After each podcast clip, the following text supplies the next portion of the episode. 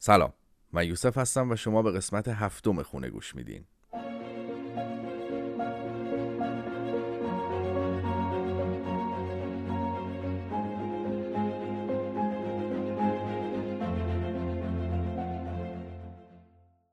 خب بالاخره من تونستم که اپیزود جدید آماده بکنم. البته این قسمت رو من چند وقت پیش ضبطش کرده بودم. توی شرایط خوبی از زندگیم هم نبودم و احتمال داره که این حس رو از صدام بگیریم. بخوام خیلی کوتاه بگم و در جریان بذارمتون که دلیل غیبت من این مدت چی بود. با اینکه نمی‌خوام فضای اینجا رو خیلی غمگین بکنم اما متاسفانه بزرگترین کابوس مهاجرت برای من اتفاق افتاد و من مادرم رو از دست دادم. خب طبیعتا این اتفاق زندگیمو از روال عادی خارج کرد. یعنی تا بیام به خودم بیام بتونم کنار بیام با این موضوع. هنوزم البته نتونستم کنار بیام. چندین ماه گذشته ولی دارم تلاشمو می‌کنم که به زندگی برگردم. از شما هم ممنونم به خاطر اینکه پیغامایی که به من می‌دادین این مدته برای من خیلی دلگرم کننده بود. نمی‌دونستین جریان چیه ولی پیگیریاتون باعث می‌شد که من دلگرم بشم. حس می‌کردم که باید من این پادکست رو ادامه بدم با اینکه خیلی نمی‌تونستم بهش فکر بکنم. edit این قسمت رو هم دوست عزیزم مهدی کریمیان به عهده گرفت. که اگر مهدی نبود من فکر کنم همچنان هم توان edit ش رو نداشتم و نمی‌تونستم به این زودیا آمادش بکنم. ممنونم ازش. دمشم گرم واقعا. خب خیلی دیگه نمی‌خوام معطلتون بکنم. بریم مستقیم سراغ گوش کردن این اپیزود. خیلی خلاصه بگم قاسم آلمان زندگی می‌کنه به همراه همسرش. البته قصدش استرالیا بوده آلمان نبوده اما اتفاقات خیلی عجیب غریبی رو پشت سر گذاشته. این مسیر مهاجرتش که چه اتفاقایی افتاده برای من خیلی جالب بود. امیدوارم شما هم مثل من از این قسمت خوشتون بیاد و مثل همیشه منتظر پیغامای شما از طریق شبکه های اجتماعی یا ایمیل هستم.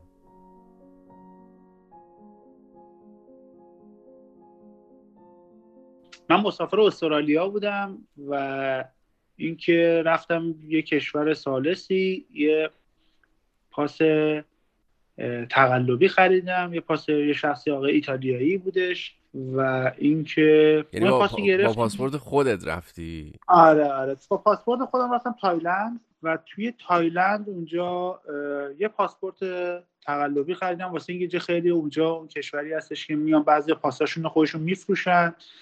که خرج مسافرتشون در بیاد مثلا جوانای اروپایی میان چون میان اونجا میگردن دو سه هزار یورو پاسشون رو میفروشن و میرن به سفارت اصطلاح می‌کنن پاسمون گم شده و یه کاغذ می‌گیرن برمیگردن تو کشور خودشون با 100 یورو دوباره یه پاسپورت می‌گیرن. المسنا. اون خرج تفریحشون در میاد خیلی هاشون. خیلی هم میدوزن ازشون.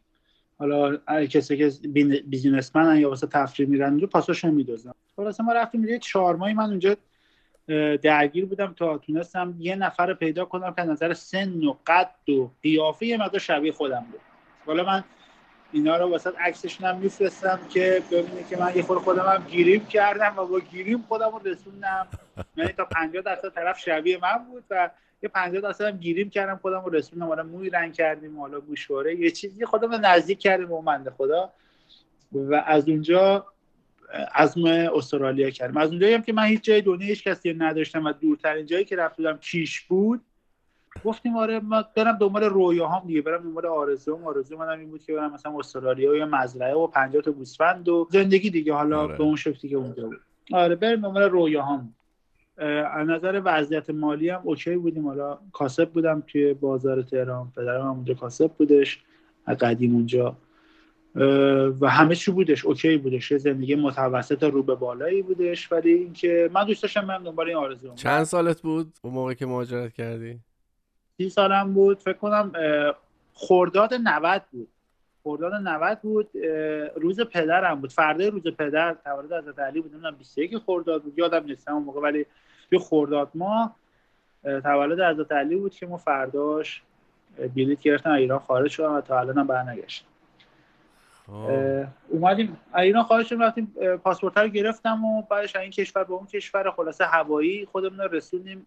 آلمان و از آلمان بلیت گرفتم واسه استرالیا. سوار هواپیما شدم رفتم تو استرالیا. منتها هواپیما وسط را تو سنگاپور ترانزیت داشت. ترانزیت هواپیما ما رو توی ترانزیت فرودگاه فهمیدم پاس من تقلبیه و منو برم گردن کشوری که ازش اومده بودم آلمان.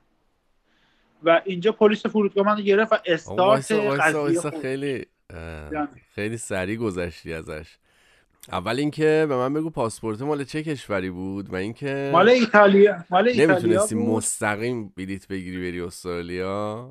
اگه مستقیم می‌گرفتم منو تو تو فرودگاه تایلند میفهمیدن که پاسم تقلبیه مینداختنم زندان و برم میگردن ایران.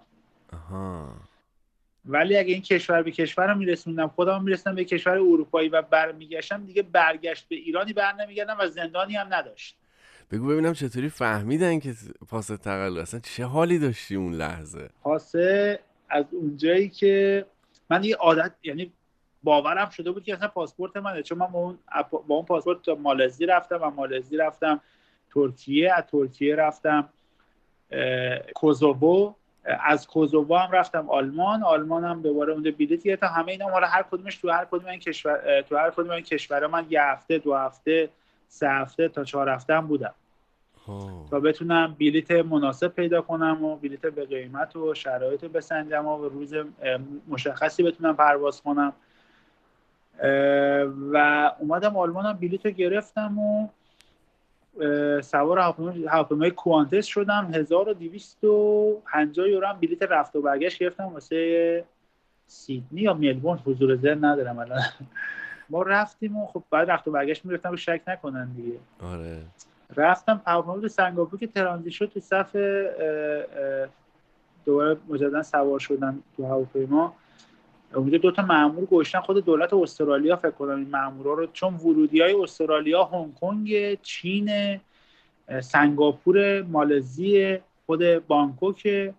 اینا ورودی های پنج تا ورودی داره که هر هواپیمایی می‌خواد وارد استرالیا شه معمولا از اینجا یه استوپی داره از هر جای دنیا بخواد وارد اونجا شه وارد استرالیا شه. و این تو این گلوگاه های هوایی خودشون پلیس گوشتن که خبرت مخصوص همین کاره که شما رو بشناسه بفهمید این پاس تقلبی یا اصلی شما خودت هستی یا نیستی.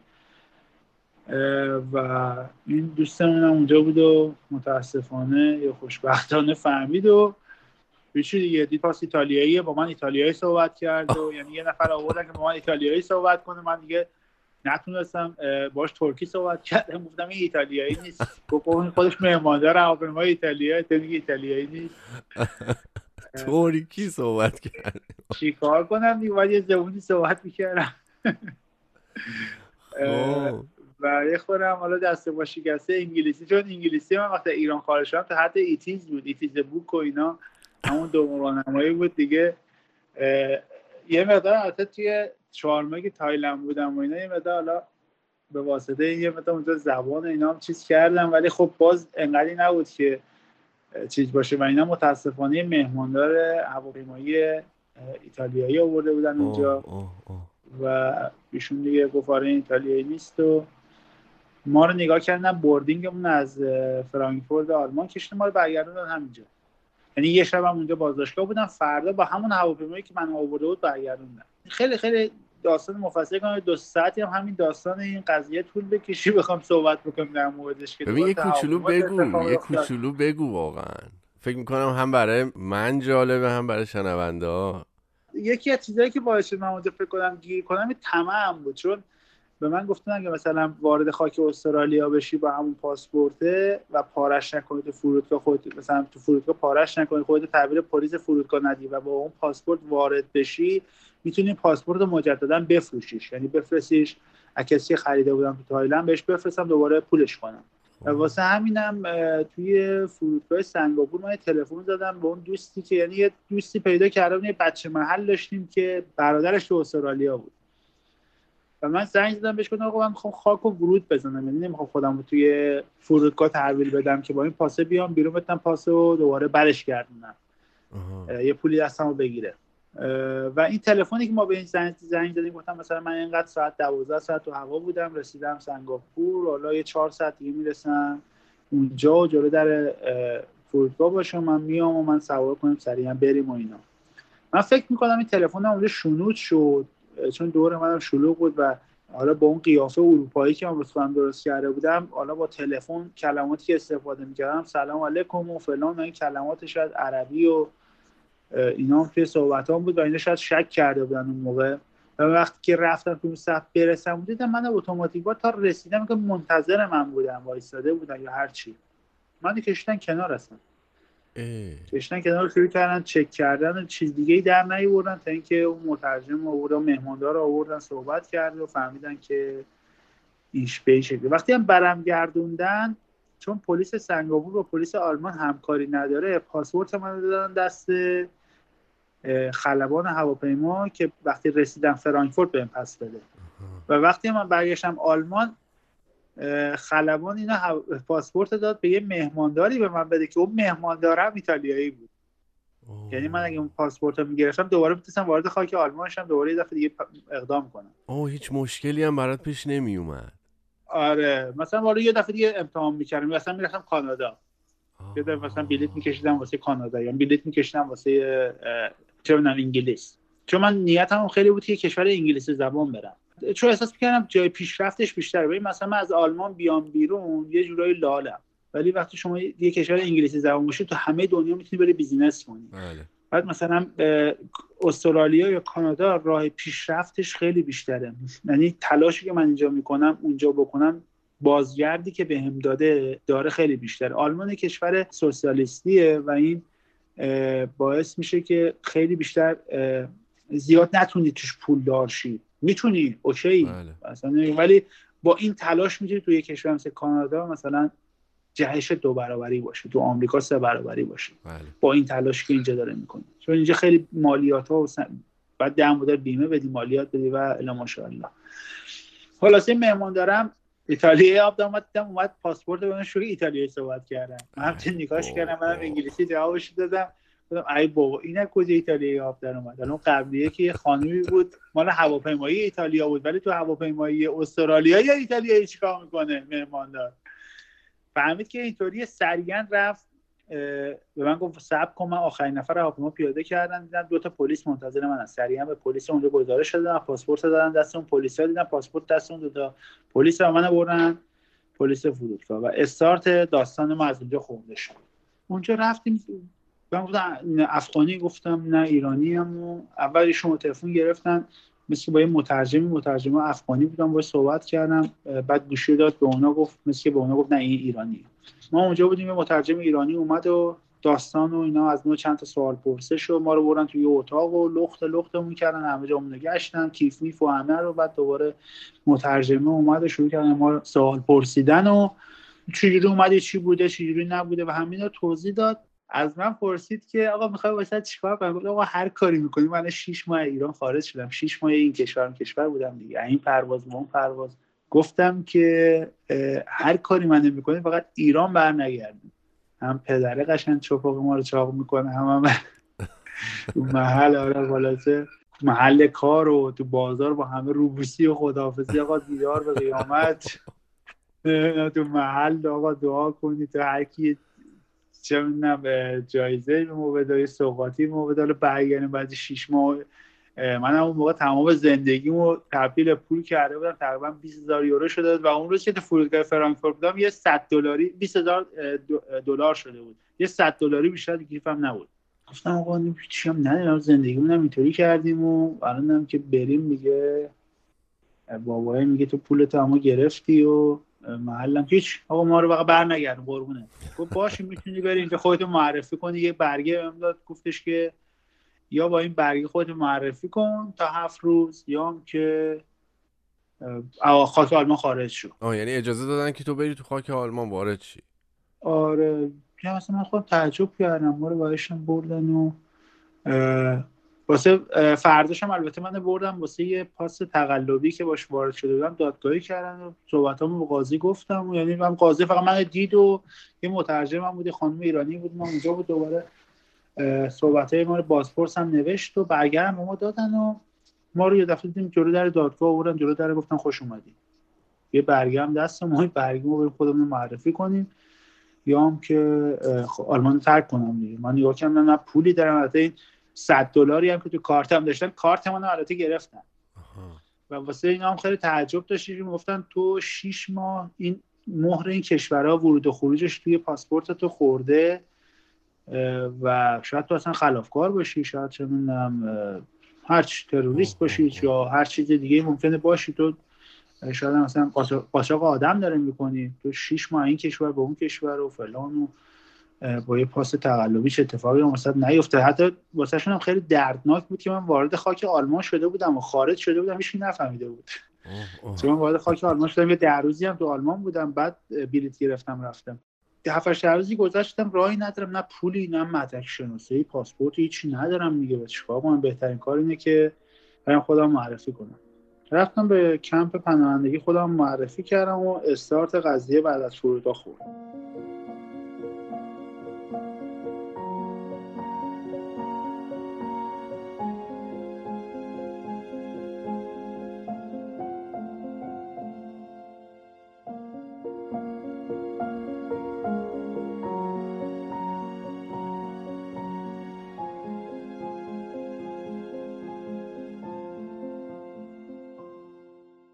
اونجا یه ماهی تقریبا من دیگر داشتم کارهای اداری ما کردم انگشتنگاری و تشکیل پرونده پناهندگی و دیدم که اونجا که هستیم 500 500 نفر آدم بودن یعنی 500 تا تقریبا ده 20 تا ایرانی بودن حالا خانواده مجرد و اینا من باشون آشنا شدم. تو اونجا همه خیلی با گارد و خیلی چیز بودن با هم خیلی محافظه کار و حواسشون به هم دیگه باشه و اینا.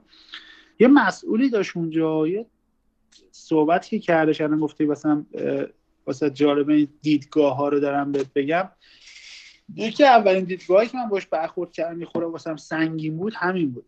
یه مسئولی داشت اونجا دورگه دورگه ایرانی بود ولی فارسی بلد بودش. این کردای عراق بودش. ولی خب 23 سال بود تو اونجا کار می‌کرد و ما با این یه جوری مثلا آشنا شده بودیم. حالا بعضی موقع میمد قاطی بچه ها صحبت می‌کردن اینا. یه روز داشت با یه دوست دیگه صحبت میگه من نفر سوم اونجا نشسته بودم. برگشت من گفت شما کارگری بدنتون کم شده میاد اینجا. حالا اون اصطلاح دیگه رو کار نمی‌برم. من خیلی واسم زور اومد که چه حرفیه داریم می‌زنه این. حرفش به خاطر اینه که مثلا چیز شاید با ایرانیا مشکل داره هر چی. ولی الان بیشتر رو درکش می‌کنم. چون دلیل این حرفش اینه می‌گفت که می‌گفت مثلا شما خونه و زندگی و تمام زندگیتون تبدیل به صفر می‌کنید. میاید اینجا و سه شیفت کار می‌کنید. دوباره همون پول رو برمیدارید میاید اونجا دوباره همون رو می‌خرید. یعنی این واسهش خیلی تعجب داشت. می‌گفت من, من, من اینو نمی‌فهمم. یعنی میگه وقتی باهاتون صحبت می‌کنید همه میگید نمی‌دونم مثلا ما چه تو ایران همه تحصیلات عالیه چه می‌دونم حقوق به حقوق نجومی فلان زندگی مرفه و فقط یه نفر کار می‌کرد تو خانوادهتون و چه می‌دونم ما بقیه هم تو خونه استراحت کرد الان اومدین هر تمام اعضای خانواده دارن کار می‌کنن اونم نه یه شیفت دو شیفت سه شیفت اونم تن به هر کاری. به هر کاری میدین.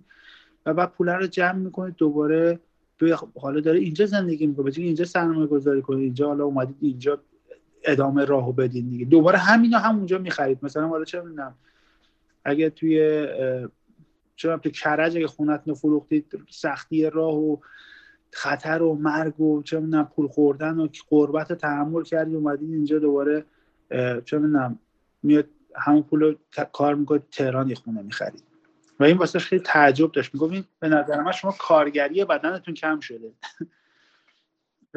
این این اول چیزی بود که خورد سریعا مثلا اونجا تو هم ماه اول خورد تو صورت. ببین اصلا بذار یه چیزی یه سوالی این وسط برام پیش اومده. کمپ چه شکلیه؟ یعنی اینکه شما وقتی میری خودتو به کمپ معرفی می‌کنی می‌تونی بری دوباره بیرون بیای خوابگاه چیه؟ چه چه فضایی داره؟ ببین فضای کمپ اون اون موقع که من اونجا بودم اون کمپ کمپ قدیمی بودش. تقریبا سه تا ساختمون در کنار همدیگه بودش که حالا وسطش فاصله داشت. ساختمون اول برای ساختمون جلوی جلو ساختمون اداریش بود و دو تا ساختمون سه تا ساختمون بعدش به غیر از اداری. اینا هر کدوم تقریبا سه طبقه بودش. که من حضور زنده سه چهار طبقه بودش. توش اتاق اتاق بود. کمپ اول یعنی ساختمون اول برای پناهن برای خانواده ها بود. دومی و سومی مجرده بودن. که هر ملیتی توش بود دیگه. آفریقایی ایرانی آسیایی همه ملیتی تقریبا توش می‌شد پیدا کرد. توالت و هموم و آشپزخونه مشترک بود مال همه. این کمپ موقت دارم میگم. و اتاقا سوا سوا بود خانواده ها که هر کدوم یه اتاق داشتن حالا زن و شوهر با بچه بستگی داشت یه بچه داشته اتاق دو تخته سه تخته چهار تخته شش تخته. و برای مجردا مثلا من سه چهار تا اتاق چهار تخته بود. در تو اتاق من چهار تخته بود. شش تخته هم داشت. تخته دو طبقه و هم اتاقی داشتم من دیگه. من با یه دو تا دوست افغانی و یه دوست ایرانی تو اونجا هم اتاق بودیم. یعنی حالا اینا به فاصله یه هفته من زودتر و دیرتر اومده بودن. مثلا حالا آفریقایی بودن سیاه پوست بودن با هم دیگه سعی می‌کردن توی یه اتاق بندازن. مسلمون بودن سعی می‌کردن با هم یه اتاق بندازن. سعی می‌کردن که اینطوری بندازن که این مقدار مشکلی بینشون پیش نیاد. پیش نیاد. استحکاک بینشون کمتر باشه. اونجا یه فضایی بود من خیلی دوست داشتم. چون فضای نو بود اولش بود تازه رفته بودیم این مقدار چیز بودش. من میدم همه با گاردن خیلی همدیگه میترسن. من یاد حرف این آدم پرونم افتادم توی تایلند که اون همیشه جمله جالبی من می‌گفت. اونجا ما چون رفته بودیم اونجا پاسپورت بخرم من اونجا یه ده یازده نفرم لنگه خودم پیدا کرده بودم که اونا اونجا اومده بودن یه کاری رو انجام بدن این پروسه رو. و ما ده یازده نفر نه تامون مسافر انگلیس بودیم که مسافر انگلیس بودن که رسیدن. سه تامون مسافر استرالیا بودیم که اون دوتا هم رسیدن. من فقط نرسیدم. این جالب قضیه هم این هستش. من یه بگم. یاد حرف اون افتادم که این بچه‌ای که مسافر انگلیس بود اونجا بچه های تایل... تو تایلند بچه ها رو دور می‌زد. می‌رفتن این ور یه دفعه میپیچید می‌رفت پولشون رو نمی‌داد. ازشون مثلا می‌رفتن غذا بخورن. بلند می‌شد میمد بیرون. موقع پول حساب کردن میدن. نیستش پولش بچه ها حساب می‌کردن. یا چه می‌دونم. پول قرض می‌کرد نمی‌داد. من یه روز رفتم یه آدم فرهندم گفتم آقا این فلانی خیلی آدم چیزیه بچه رو اذیت می‌کنه شالاتانیه خندید گفتش که من 19 سال دارم کار قاچاق آدم انجام میدم. و توی این 19 سال هر صد نفری که من اینجا دیدم دو تاشون نرمال بودن. 98 تاشون آنورمال بودن. این یعنی آنورمال بودن و هستن کسی که گفتم چطور که همه البته میگم ما جزو دو درصده ما حالا منم فکر کنم جزو دو درصده ولی برگشت گفتش که تو ایران معمولا کسایی میان این راه خارج میشن که چه می‌دونم یا قاچاق فروشن یا تحت تعقیب پلیسن یا مهریه ندادن یا کلاهبرداری کردن یا چه می‌دونم گاف صندوق باباشو خالی کرده طلاهای چه می‌دونم فلان رو دزدیده. میگه معمولا 99 درصد به این شکلن. و کسی که به خانواده خودش به هم نوع خودش همکیش خودش رحم نکرده مطمئن باش که خارج کشور نمیاد به تو رحم کنه.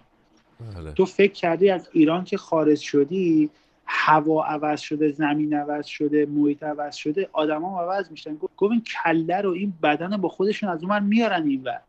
تو فکر نکن که وقتی میگه از حریم هوای ایران خارج شد بیاری کلش میمونه تو ایران افکارش میمونه تو ایران عقایدش میمونه تو ایران.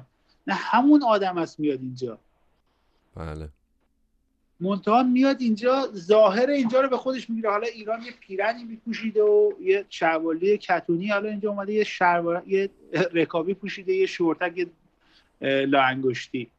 تو تایلند. تو فکر نکن که این, شلوار تبدیل به شورتک شده و این پیرنده تبدیل به رکابی شده فلان شده. این ماهیت این آدم رو عوض کرده.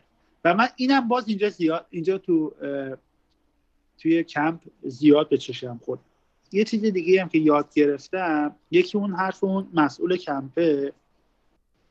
و دوم چیزی که واسم خیلی جالب بود یه کشیشی بود اونجا میمد از صلیب سرخ و بچه ها کمک می‌کرد. حالا چون مسئولین اونجا مثلا اجازه نداشتن مستقیما به کسی کمک کنن. حالا نامه ای تلفنی فلان. این از طریق از طریق صلیب سرخ میمدن اونجا این کشیشا از کلیسا میمدن یا این خادمایی که تو کلیسا کار می‌کردن میمدن به بچه ها می‌گفتن مثلا کمکی دارید نامنگاری تلفنی یا صحبتی با مسئولین کمپ دارید یا مشکلی دارید بگید مثلا ما واسه به حالت اداری بریم واسه انجام بدیم. و این شبا یه حالت حالت کافه بار کوچولویی بود. خیلی ایرانیا بیشتر می‌رفتن اونجا. می‌رفتن اونجا میشستن و این حالا هم وقت میگذشتش هم هم که جذابیت داشت دیگه. حالا میمدن میشستن بنده خدا بوده چایی و کیکی و یه مثلا تبلیغات می‌کردن واسه خودشون. یه شخصی بود اسم پدر آندریاس خیلی آدم باحالی بودش. یه روز برگشت من گفتش که گفتم آقا اینجا چیری میشه موفق شد تو آلمان و نمی‌دونم رشته های پله های ترقی رفت بالا. من پیش خودم تو دلم می‌گفتم که الان میگه باید بریم مثلا زبان تو بخونی سطح زبان تو ببری بالا و فلان و اینا. و یه دوستی هم البته اونجا نشسته بود اون حالت ترجمه می‌کرد. و اینه که می‌گفتم این دوست فارسی زبانی که اونجا کار می‌کرد که خادمای اونجا بود واسه من بنده ترجمه می‌کرد. این پدر آندریاس من یه احساسی بود نزدیکی باش پیدا کردم به این دلیل که این دوستمون که اونجا خادم بود کار می‌کرد می‌گفت این پدر آندریاس تو جوونیش من دیدم چه کشیشی تمام دست پسش تتو و فلان. گفتم این بیشتر گانگستر می‌خوره تو کشیش. این میگفتش که آره این تو جوونیش تا مثلا تا سی سالگیش جز گانگسترا بوده و اینجا هرسینجل بهش میگن. این موتور سواره کام تو آمریکا هم هستن. این موتور سواره موتور سنگین سوار میشن خلاف می‌کنن. خب پس سی سالگی چه اتفاقی واسش افتاده که اومده اینجا و الان هم مثلا سی سال اینجاست. شروع کرده درس الهیات خونده و کشیش شده اینجا و فلان اینا. آدم متحول شده. احساس همزاد پنداری با این کردم یه خورده یه جورایی مثلا شبیه منه مثلا. یه چیزایی تو پس ذهنم. رفتم بهش گفتم. این برگشت من گفتش که قبل از اینکه زبون آلمانی یاد بگیری برو فرهنگ آلمانی یاد بگیر من گفتم خدایا چی داره میگه این بود قبل از زبان آلمانی یاد بگیر برو فرهنگ آلمانی یاد بگیر به این مترجمه گفتم چی داره میگه؟ گفتش که این شکلی گفتم یعنی چی؟ گفتش که واسه یه عذاب نکشید گفت این دوگانگی شخصیت اینم بعد دوباره حالا تو این اتفاقات که تو این چند سال واسم افتاد اینجا بیشتر دیدم. دیدم کسایی که واقعا اینجا تحصیلات عالیه دارن. چه می‌دونم حتی آلمانی یا عیز آلمانی بهتر صحبت می‌کنن یا می‌نویسن یا اصلا هر چی توی خیلی جایگاه بالای قرار دارن. ولی این دوگانگی بد چیزیه؟ و باعث میشه که ندونی. یعنی واقعا شاید این بحران هویت نتونستن با ادغام شدن با جامعه درد می‌کشی اتفاقا تو همون جایی که بودیم با یه دوستی آشنا شدم خانمش هم آلمانی بود. 33 سال بود اونجا مهندس شرکتی هم بود. 33 سال بود اونجا زندگی می‌کرد. خانمش هم آلمانی پسرم داشت فارسی می‌فهمید ولی نمی‌تونست حرف بزنه. با این آقا ما آشنا شدیم. ایشون هم میاد بعضی موقع حالا اونجا به هوای ترجمه کردن کمک و اینا. درز با هم رفتیم قهوه بخوریم توی مکدونالد. بعد رسید نوبت قهوه یک دلار بود یه یورو بود. بعد رسیدیم و گفتش که رسید نوبت ما شده من گفتم این قهوه می‌خورم اینا. بعد مال خودش حساب گفت می‌دونی که اینجا آلمان هر کسی باید سهم خودش رو بده. گفتم بله حتما میگه یه دلار یه, یه, یورو میدیم. حالا البته میگم فکر کنم رفتم تو کمپ یه 40 یورویی به من داده بودن که پول جیبی اون یه ماه هم باشه اونجا. گفتم من مشکل تو ایران هم بودم بالاخره خرج خودم و خودم داره کم و زیاد من تو ایران هم سهم خودم همیشه پرداخت می‌کردم. دادیم به خیلی هم اوکی بود. اومدم بیرون ولی میگم این بحرانه اونجا این حرف و زد شاید اون روزهای آخر اینطوری خورد تو گوشم. این روز اول زد ولی دقیقا تو همون ماه بهم ثابت شد. تو ایران رفته بودم به خاطر اینکه گفتن استرالیا آشپز می‌خواد و من داشتم می‌رفتم اونجا. حالا می‌خواستیم بریم مزرعه بزنیم ولی یه پولی هم می‌خواستی. گفتیم میریم یه مدت کار باید بکنیم ببینیم چه نیروی کاری می‌خواد آشپز می‌خواد. رفتم یه دوره آشپزی دیده بودم تو ایران. و مدرکش گرفته بودم و آشپزیم خوب بود. تو اونجا آشپزی می‌کردم این خانواده و اینا همه می‌گفتن حالا تنبلیشون بوده غذای من تعریف می‌کردن. خواستم غذا درست نکنم بودن قاسم قاسم قیماش خوب میشه. قاسم بیا ما هم الکی هندونه زیر بغلمون نگو اینا می‌خوان تنبلن کار نکنن. جلو شوهراشون آره آقا قاسم اگه میشه یه قیمه درست کن بخوریم. ما هم باد می‌دادم و ما بودیم ما غذا درست کردم کتلت درست کردم داشتم میخوردم رسیدم به این بنده خدا. خب من توی ایران یه برنامه یه برنامه کودکی بوده هادی و هدا آره. آره هادی و هدا یه من تو زمیر ناخودآگاه من تو پس ذهنم نشسته بود دیگه. آقا دهنی رو تعارف نمی‌کنه. این آقا بابا رو داشت سیب می‌خورد. این هادی نگاه کرد مثلا این تعارف نمی‌کنه بهش رفت و فلان خلاصه. این تو ذهن من بود که آخر پیامش این بود آخر این کارتونه که آقا چیز دهنی نباید تعارف کنی. اگه یادت باشه. حالا نمی‌خوام وارد اون وقت بگیرم. آقا ما داشتیم کتلت رو می‌خوریم این دوست که به ما گفت کافت رو باید خودت حساب کنی. و رسید به ما دید ما دارم اینو می‌خورم و منم تو ذهنم بود. خودم تعارف که دهنی زشته اینم مبادی آداب سی و سه سال اینجا الان زشته من الان چی؟ برگشت گفت خوب اومدی اینجا آلمانی شدی دو روزا. یه تعارفی نمی کنی ایران همه تعارف گفت نفهمیدم. بالاخره با شما ایرانی برخورد کنم آلمانی برخورد کنم. و این گفته حالا کتلت دوست داری بگو مثلا درست کنم. برم خونه مثلا تو کمپ بیارم یا هرچی ولی اینکه اینطوری میگی این بحرانه رو دیدم اینجاست. یعنی اینکه آره. این دوگانگی شخصیته و اینکه قبل از اینکه زبان یک کشوری یاد بگیری مثل آلمان برو فرهنگش یاد بگیری شاید اون بنده خودم حالا اون نفر اولیه بیست و چند سال یکی هم بالاخره این پدر آندریاس هم چندین سال اینجا تجربه کسب کرده سر این قضیه دیگه. مال همین این حرف رو من زد واسه من جالب بود و اون اونجا دیدمش.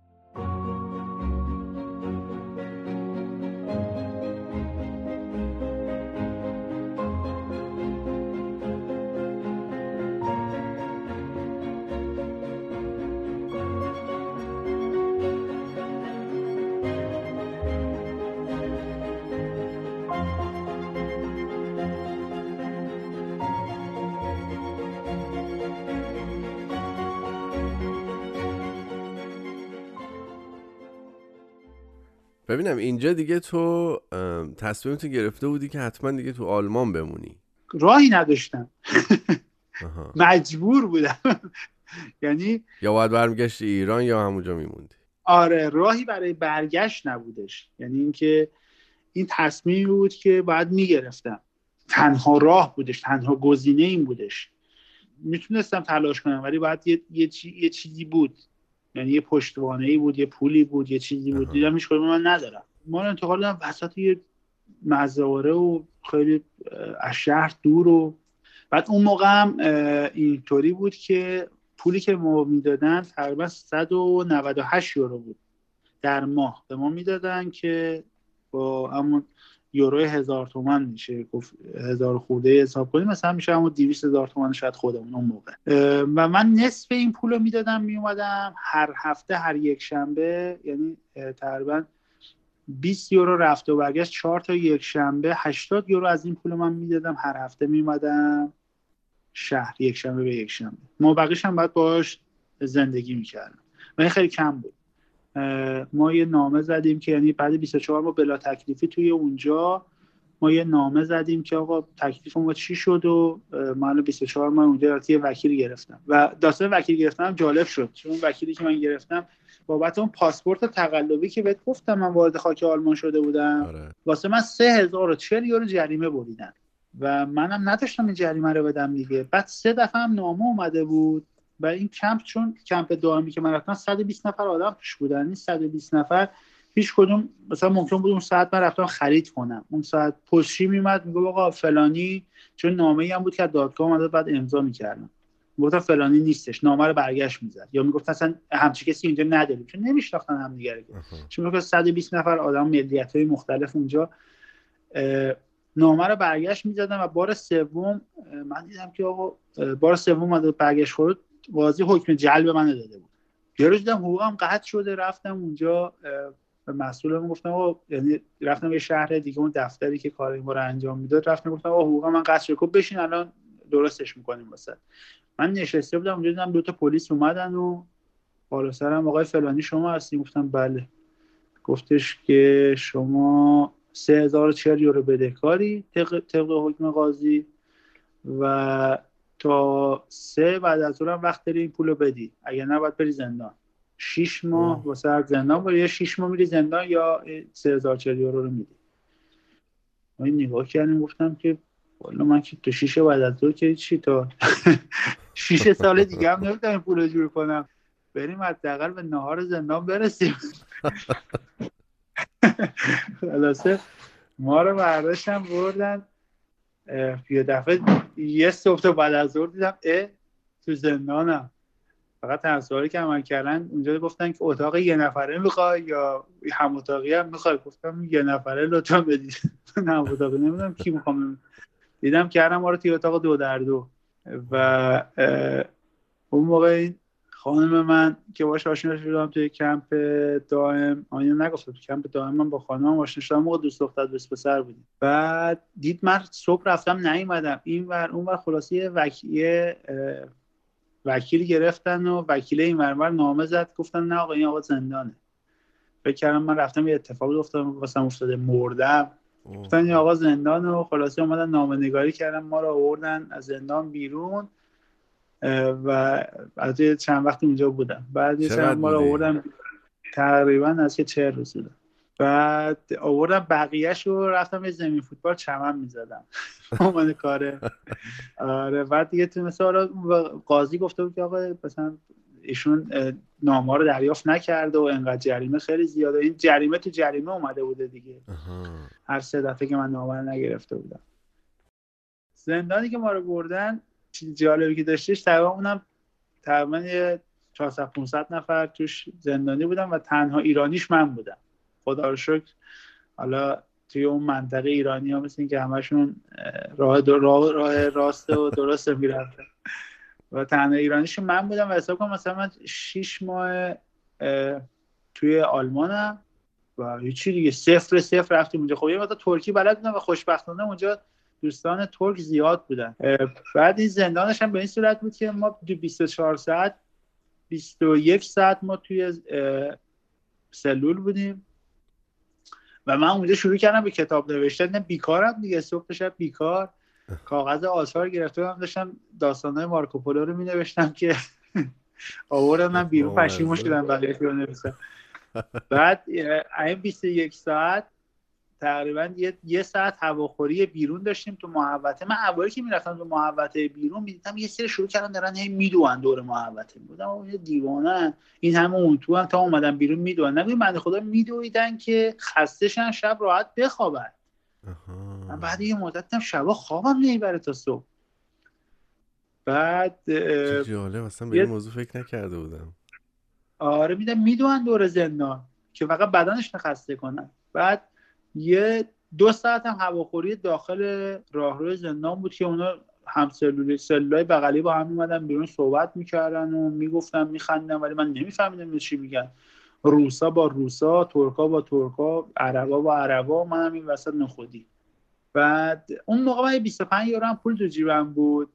اونجا رادیو مجانی بودش. من گفتم آقا چی می‌خوای؟ گفتم کاغذ خودکار گفت رادیو می‌خوای؟ گفتم آره. گفتم تلویزیون؟ گفت تلویزیون پولیه. گفتم نه رادیو. دو سه روزی رادیو گوش کردم من اصلا نمی‌فهمم چی میگی که آهنگ مهنگ نداری. نه رادیو نه تلویزیون می‌خوام. رفتن نگاه کردن تو پروندهم نگاه کردن 25 یورو پول دارن گفتم خب 25 یورو پول میشه تلویزیون اجاره کنی. یه تلویزیون اجاره می‌کردم کارتون نگاه می‌کردم دیگه کارش نمیشه کرد. تو سلولت؟ آره دیگه تو سلول دیگه. بعد دیگه ما رو خلاصه اومدن آوردن اون بیرون و گفت من دیگه پیش شیش ماه بانده بودم به تنم می‌گفتم شیش ماه باید بخوابم این تو دیگه بعد دیگه خلاصه اینطوری شد خوشبختانه ما رو آوردن بیرون و دیگه استارت زدیم دیگه استارت کار کردن بیرون زدیم. شروع کردیم گفتیم تصمیم خود چیکار کنید؟ دیگه حالا این اتفاقات که داره پشت سرم بد داره واسط میفته گفتم میرم سر کار. می‌رفتم سر کار گفتم کار می‌خوایم و اینا. اون موقع کاغذبازی خیلی شدید بودش. رفتم به اون مسئولم گفتم من می‌خوام کار کنم. یه فرم به من داد. گفت این فرم هر که می‌خواستم به عنوان کارگر تو رو بگیرم بده پر کنم. می‌دونم فرم فرمو پر می‌کرد.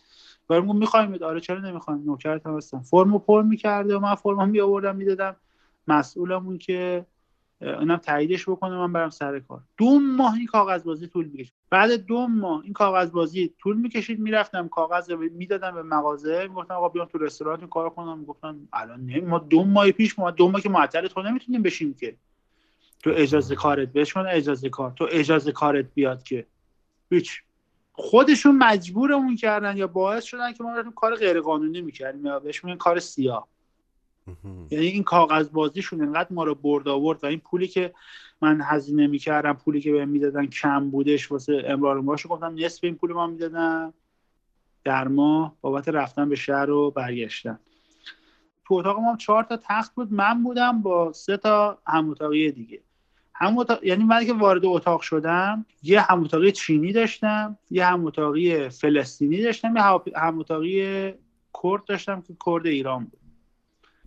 گفتم خب خدا رو شوی کرد ایران اینجا هستش بالاخره با هم صحبت می‌کنه یه دوست ایرانی اینجا هست. این هم اتاقی چینیمون که توی خود اتاق چادر زده بود. تو چادر زندگی می‌کرد. توی خود اتاق این چادر مسافری زده بود. بعد یه وضعی اصلا یه حال خاصی داشت دوستمون. اون دوست فلسطینی مونم که به یه شکلی حال روحانی خاصی دیگه داشت. این دوستمونم که اینوری بود همزبونم بود اینم به یه حال دیگه روحانی بودش دیگه. گفتم خدا چیکار کنیم؟ مجبوریم بسوزیم بسازیم یه یه مدت موندیم اون چینیا اون فلسطینیه رو چیز کردن. فلسطینیه داشتیم رفته سر کار تصادف می‌کنه میمیره تو جاده متاسفانه. و هم اتاقی چینی من برش میگردن کشور خودش. حالا به چه دلیلی اومد؟ من که نمی‌تونستم باش صحبت کنم چینی زبون همون نمیفهمیدیم. بیشتر پانتومیم بازی می‌کردیم تایم کم اونجا دو تا اتاق آره دو تا هم اتاقی دیگه آوردن واسه ما دو تا پاکستانی آوردن. و بهتون بگم که داستانی داشتیم دیگه. ما هر روز که میومدیم بعد دولا می‌شدیم همدیگه رو می‌دیدیم چون از نصف اتاق به سقف دود بودش دیگه. فضا روحانی روحانی بود. هر کی هر چی دستش دستش میومد می‌کشید. آره خلاصه اوضاع اوضاع خیلی چیزی بود دیگه. بعد اون کمپی که ما بودیم 120 نفر نفر داشتش توش و از این 120 نفر یه 5 تا ایرانی بودن. و به عنوان بدترین کمپ پناهندگی اون منطقه شناخته شد. حالا من لینکش رو وسط میفرستم توی یوتیوب. البته منم یه مصاحبه اونجا کردم ولی خب من بعدا به من گفتم آره مصاحبه وسط گرون تمام میشه برو به شما اجازه پخش نداده گفتم باش. یک ماه یه زن و مرد آلمانی از شبکه یک آلمان. خب. اومدن توی این کمپ ما به مثل پناهنده زندگی کردن. یعنی اون رفت توی اتاق با دو خانوم اون خانم خانم مجرد این آقایان اومد با تو اتاق بغلی ما با دو مرد مجرد دیگه چون یه تخت خالی بودش. با دو مرد دیگه زندگی کردن. یک ماه اونجا صبح تا شب کارشون فیلم بود تا یه برنامه تقریبا نیم ساعته رو ضبط کردن. یعنی برنامهشون وقتی شبکه آلمان پخش شد بعد از یک ماه چون دیگه اسمش اینقدر بد در رفته بود اونجا که دیگه از اونجا اومدن. تازه قبل از اینکه اینا بیان نامنگاریاشو کرده بودن مسئول کمپ اون بودو بودو اومد یه مقدار همون توالت ها رو درست کرده. یعنی اون فیلمی که من مثلا لینکش میفرستم نگاه کنی اون درست شده یا اون کمپ اون پناهندگی؟ یعنی یه ماه قبلش از ترسش اومده بودن مسئولین زیر سوال نبرن اومده بودن اونجا رو درست کردم و درست شده شما ببینی وحشت می‌کنی. یه دو سه تا صحنه من توش هستم ولی دوربین رو من رد میشه دیگه دارن بقیه رو نشون میده هم رد میشه. ولی اون مصاحبه منم به من گفتن آره مثلا من ترسوندم یک دو ایرانی که اونجا بودن گفتن این بعدا واسه مشکل ساز میشه این مصاحبه که تو کردی با مصاحبت پخش نکنی که من رفتم بهشون گفتم روز آخری که می‌خواستم برم گفتم به تو مصاحبه من در بیاد من اجازه نمیدم. چون امضا می‌گرفت من گفتم من امضا نمی‌کنم. بعد گفته بودی از اونجا آره؟ آره تقریبا چیز کرده بودم یه مقدار چیز کرده بودم دیگه گلگی کرده بودم. چون همه تشکر کرده بودن. تنها که گلگی کرده من بودم. گفتم آقا من گشنگی نیومدم کشور شما که. شما همش فکر می‌کنید که من مثلا دنده هم زده بیرون از گشنگی اومدم اینجا. من احتیاج به کار منو بفرستید کلاس زبان بفرستید. شما من به قول مرا گفتن شما همش به من میگید ما تا حرف می‌زنم میگید بیا این نون این غذا بابا من که از چیز نیومدم قحطی نیومدم که. و این این چیزی بود که گفتم من گفتم واسه گرون تمام میشه. نگو من یه چیز نکردم.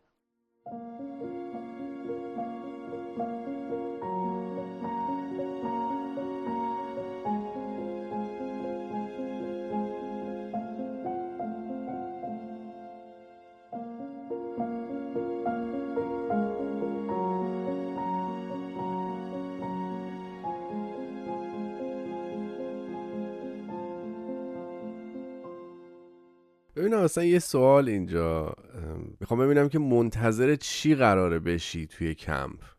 وقتی که وارد کمپ میشی باید چه اتفاقی بیفته که تو از کمپ خارج شی و تموم شه دیگه این قضیه؟ فقط برای من قبولی بوده. چون من اون موقع ببین الان شرایط خیلی فرق کرده. الان شرایط بعد از 2015 که درها باز شد و این همه پناهنده و مهاجر ریختن اینجا قوانین عوض شد. اون موقع قوانین به این شکل نبود. من اجازه نداشتم تا 40 کیلومتری یعنی از اون نقطه که خودم رو معرفی کرده تا 40 کیلومتر بیشتر شوهای 40 کیلومتر بیشتر نمی‌تونستم فاصله بگیرم. من یک دفعه تو شهر نزدیک یک شنبه ها میمدم یه شهر نزدیکی بودش اینجا گفتم میمدم اونجا بیشتر از 40 کیلومتر 60 کیلومتر بود. پلیس من گرفت جریمه کرد. جریمه کرد و جریمهشو پرداخت کردم. و گفتم ندارم قسطیش کردم و اینا ولی جریمه کرد من گفت چون تو از نقطه‌ای که خودت معرفی 40 کیلومتر بیشتر اجازه نداری خارج شی. تو از شوهای 40 کیلومتری بیشتر خارج شی. گفتم نمی‌دونستم قطار اشتباه اومد فلان. و هر چی چیزی کردیم ایرانی باز درباره نشد دیگه. خب بعد این شرایط ادامه داره تا زمانی که تو قبولی برای من آره برای من اون موقع به این شکل برای من اون موقع قوانین به این شکل برای چیزی که من دارم بهتون میگم تو این پادکست همش چیزایی که مربوط به اون سال و اتفاقی بر من گذشته خودت. یعنی ممکنه برای نفر ماه قبلی من یه چیزی متفاوت باشه ماه بعدی من اومده باشه چیزی متفاوتی تجربه کرده باشه. ولی این اتفاقاتی بود که بر من گذشته. و تقریبا میگم سه سال ما کارمون طول کشید اونجا دیگه. سه سال دو سال اونجا بودم بعد دو سال وکیل نامه زد. برای اداره مهاجرت اداره مهاجرت هم پرونده ما رو انداخت تو جریان بهمون دادگاهی داد. بعد 24 ماه من دادگاهی شدم. هشت ماه بعدش جوابم اومد که مثبت بود و چهار ماه بعدش هم اولین حالا بهش میگن اولین برگه اقامتیمو حالا بهم دادن.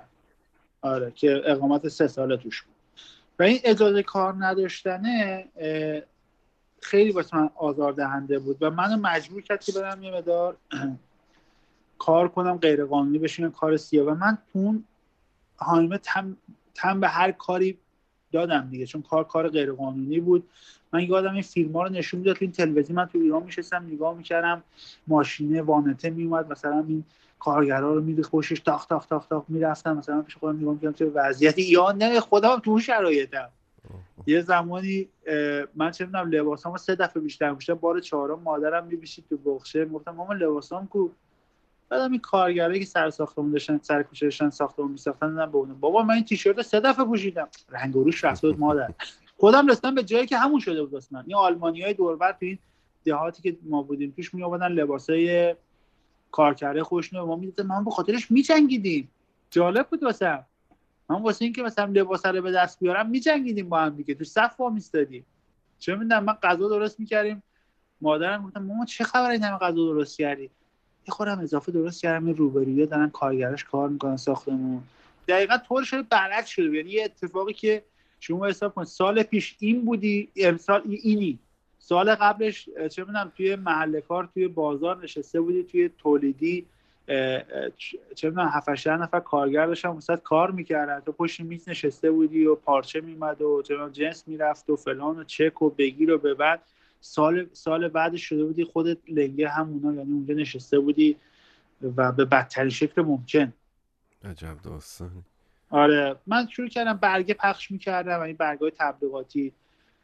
من فعالیت کار کردن دوست داشتم. یعنی دوست داشتم سکون ساکن بشینم و چشم آویزون نمی‌خواستم آویزون باشم. سیستم من این شکلی من نمی‌خواستم آویزون باشم که چه می‌دونم دولت یه پولی بهم بده یا چه می‌دونم یکی بیاد چیزی بهم بده. برگه تبلیغاتی پخش می‌کردم تو رستوران کار کردم تو سوپرمارکت کار کردم کارگری ساختمونی کردم اثاث‌کشی کردم.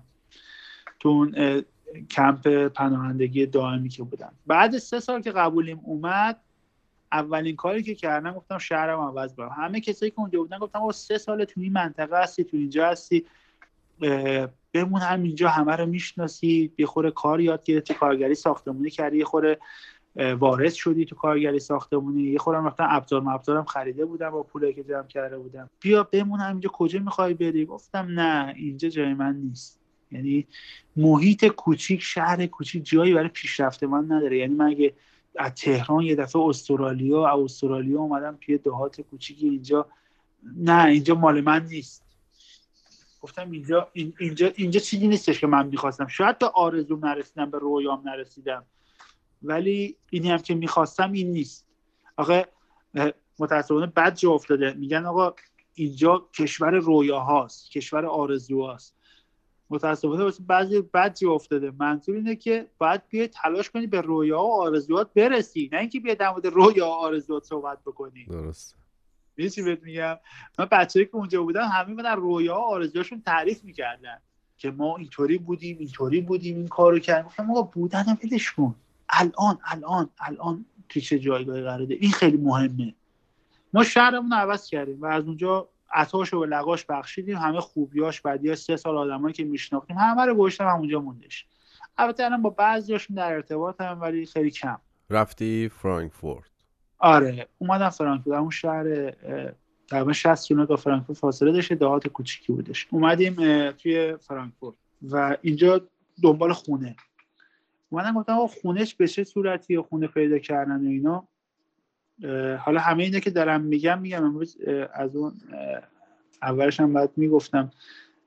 این خانمم که اون دوست دخترم بودم در تمام این پلا در کنار من بوده یعنی تو تمام این پروسه که داره طی میشه قدم به قدم کلمه من استفاده می‌کنم شاید با کلمه ما باید استفاده کنم. تو تمام پروسه ایشون قدم به قدم بوده. قبولی ایشون هم با هم با یعنی قبولی دو نه نه با هم قبولیش نه قبول قبولیشون خیلی زودتر اومده بود. ایشون من موقعی که مثلا سر کار می‌رفتم ایشون کلاس زبان می‌رفت. برای خونه پیدا کردنم یه همچین حالتی اتفاق افتاد. واسه خونه پیدا کردنم به ما گفتن چجوریه؟ یکی برگشت آقا تو خیابون راه میری سرت بگی بالا ببین کدوم پنجره پرده نداره زنگشو بزن نمی‌دونم اونجا خونه است. یکی گفت آقا نمی‌دونم فلانه. یکی گفت من نه ببین بقیه یعنی آلمانیا چیکار دارن می‌کنن؟ دیدم اکثرا یه خونه ها شرکتیه. میرن تو شرکت های خونه ثبت نام می‌کنن حالا منتظر میشن قرعه کشی میشه حالا نسبت به اولویت خونه میدن. و منم سعی کردم این کارو بکنم. یعنی این پروسه رو ما هم همین پروسه رو طی کردیم. حالا ممکنه که یه اتفاقاتی یه روزایی برای یه کسایی بیفته که چه می‌دونم همینطور تو خیابون برم ولی دیگه اینجا مثل ایران نیستش که نمی‌دونم به بقال سر کوچه بسپری چه می‌دونم به همسایه روبرویتون بسپری به بنگایی مثلا بنگایی داره ولی کرایه بالاه و خونه که کرایش ما می‌خورد و خونه مناسبی بودش میشه تو زندگی کردش از نظر قیمتی خونه شرکتی بود. و من تو شرکت های خونه ثبت نام کردیم و مرتبا من سر می‌زدم. من باور نمیشه بعضی موقع یارو به من میگفتش که آقای فلانی ما خونه اینجا نمی‌سازیم که بعد خونه خالی شو بدیم به شما. کسی خونهشو خالی نکرد. شما هر هفته اینجایی. دوباره من هفته دیگه می‌رفتم. خب تو این فاصله کجا زندگی می‌کردی؟ این این برای اون موقع که هنوز خونه اول نگرفته بودیم. آره می‌دونم. میگم رفتی فرانکفورت تو اون فاصله ای که خونه پیدا بکنی. نه نه. توی توی, توی این فاصله اینه که دارم بهتون میگم قبل از این فاصله ایه که اونجا ترک کنیم. خواستم یه که خونه پیدا کردنه. بهتون بگم خونه اول ما پیدا کردیم. خونه اول پیدا کردیم رفتیم توش. چون ما سه دفعه تو فرانکفورت جابجا شدیم این پروسه رو دارم واسه همه خونه ها میگم من دیگه نمی‌خوام دوباره مثلا یه دفعه وسط شروع کنم و خونه پیدا کردن دومی تعریف کنم و خونه پیدا کردن سومی تعریف کنم. ولی همینه که وقتی که ما توی کمپ بودیم این تلاشه رو کردیم ثبت نامه رو کردیم این فعالیت رو کردیم. خونه اول پیدا کرد خانم بعد دیگه اومدیم اونجا خونه 40 متر بود. دو تا اتاق. بعد توی اونجا دوباره ما وقتی رفتیم توی این خونه اولم اینو شاید ذکر بگم که همه میخنده اه رفتی فلانجه فرانکفورت میشینی اونجا که به درد نمی‌خوره اونجا نمی‌دونم محلش اینطوری همه خارجی هم. گفتم مگه من کجایی؟ هم منم خارجی هم. نه اونجا نمی‌دونم محلش بی کلاسه فلان. گفتم باش آقا هر که شما میگید درسته. حرف شما قابل احترام فقط برای خودتون. منم گوش می‌کنم ولی اینکه انجامش نمیدم. اوکی. اگه بد نیستش؟ مال من بده. من می‌خوام تو زندگی کنم. و خونه اول 40 متر بود دو سال تو زندگی کردم. بعد اومدم یه خونه گرفتم 60 متر. تقریبا خونم دو سال زندگی کردم. بعد این خونه که الان دارم هفتاد خورده متره. اینم از اون موقع که الان توشم دیگه. ولی از تو خودش خون یعنی از توی کار کار رو پیدا کردم. از توی خونه خونه رو پیدا کردم. هیچ وقت نشستم به امید اینکه بهترین برام بیاد یا بهترین اتفاق بیفته. رفتم توش خودم اون بهترین رو از توش در آوردم. و تمام شاید باورت نمیشه اون کسی که به من میخندید می‌گفت این خونه چیه گرفتی؟ الان من اسباب کشی سومم کردم تو خونه. سومم بودم پارسال تازه بعد ده سال از کمپ پناهندگی اومد بیرون. بعد ده سال تونست مثلا یه خونه بگیره اوکی مثلا نزدیک خونه سوم ما. یعنی خب؟ ده سال اون همینطوری واسه من کنجکاوم ما ده سال برای آره ده سال همونجا موند و آره ده سال همونجا مون که واسه اون اتفاق خوبه بیفته. به من میخندید که تو رفتی تو اونجا. گفتم بابا اینجا که تو هستی با این وضعیت هم اتاقی و فعلا با این شرایط تو حاضری زندگی کنی تا یه چیز خوب واسه ورق بخوره. من راضی نیستم. من حاضر نیستم. و گفتم تو دوست داشتی اینا من چه خونه ای گرفتم؟ گفتم والا اون ده سال یعنی من من گفتم من, من سه سال تو اون شرایط داشتم دیوونه می‌شد. واسه اون سه سال من صبح می‌رفتم سر کار شب میومدم فقط واسه خواب نمیته واسه خوابم من باورتون من بعضی موقع زمستونه سرد آلمان بود. چهار صبح تو تو راهروی تو راهروی کم پناهندگی قدم می‌زدم که بوی دود مواد و فلان اتاق بیاد بیرون بعد راحت بخوابم. یعنی من نمی‌تونستم اونجا اینطوری زندگی کنم. که یه روز خوب یه خونه خوب واسم بیفته. قوره به نامم بیفته. مثلا یه کار خوب واسم پیدا بشه یه اتفاق خوب واسم بیفته. من اینطوری نبودم. من سیستمم اینطوریه که خونه خوب رو تلاش می‌کنم میجنگم پیداش می‌کنم. کار خوب رو میجنگم پیداش می‌کنم. اتفاق خوب و روز خوب و من می‌سازم من میجنگم پیداش می‌کنم. من این شکلی هم. حالا ممکن یکی هم بشینه به امید که از لوتوش ببره. چه بلیت بخت آزمایش ببره چه می‌دونم واسه همه چی رقم بخوره. واسه من هیچ وقت اینطوری رقم نخورم من هر چی که تو زندگیم داشتم و دارم و واسه یه چه می‌دونم یه سنت یه سنتش زحمت کشیدم.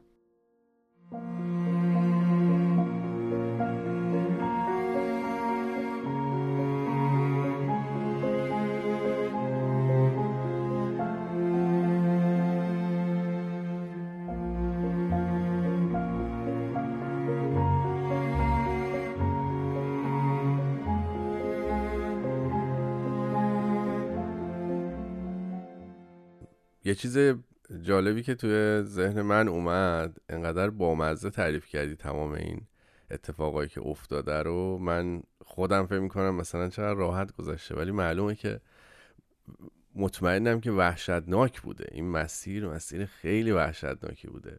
دقیقا. میگم معمولا کسایی که میان مثلا تعریف می‌کنن یا خیلی خیلی دردناک و با ناله میگن سختیاش میگن یا خیلی ها میان مثلا اونا رو قایم می‌کنن مثلا چرا مثلا سربازی رفتن که یارو میاد فقط از خوبیاش میگن شبایی که بشین پاشه می‌دادن تا صبح گریه می‌کرده تعریف نمی‌کنه میگه رفتم خدمت.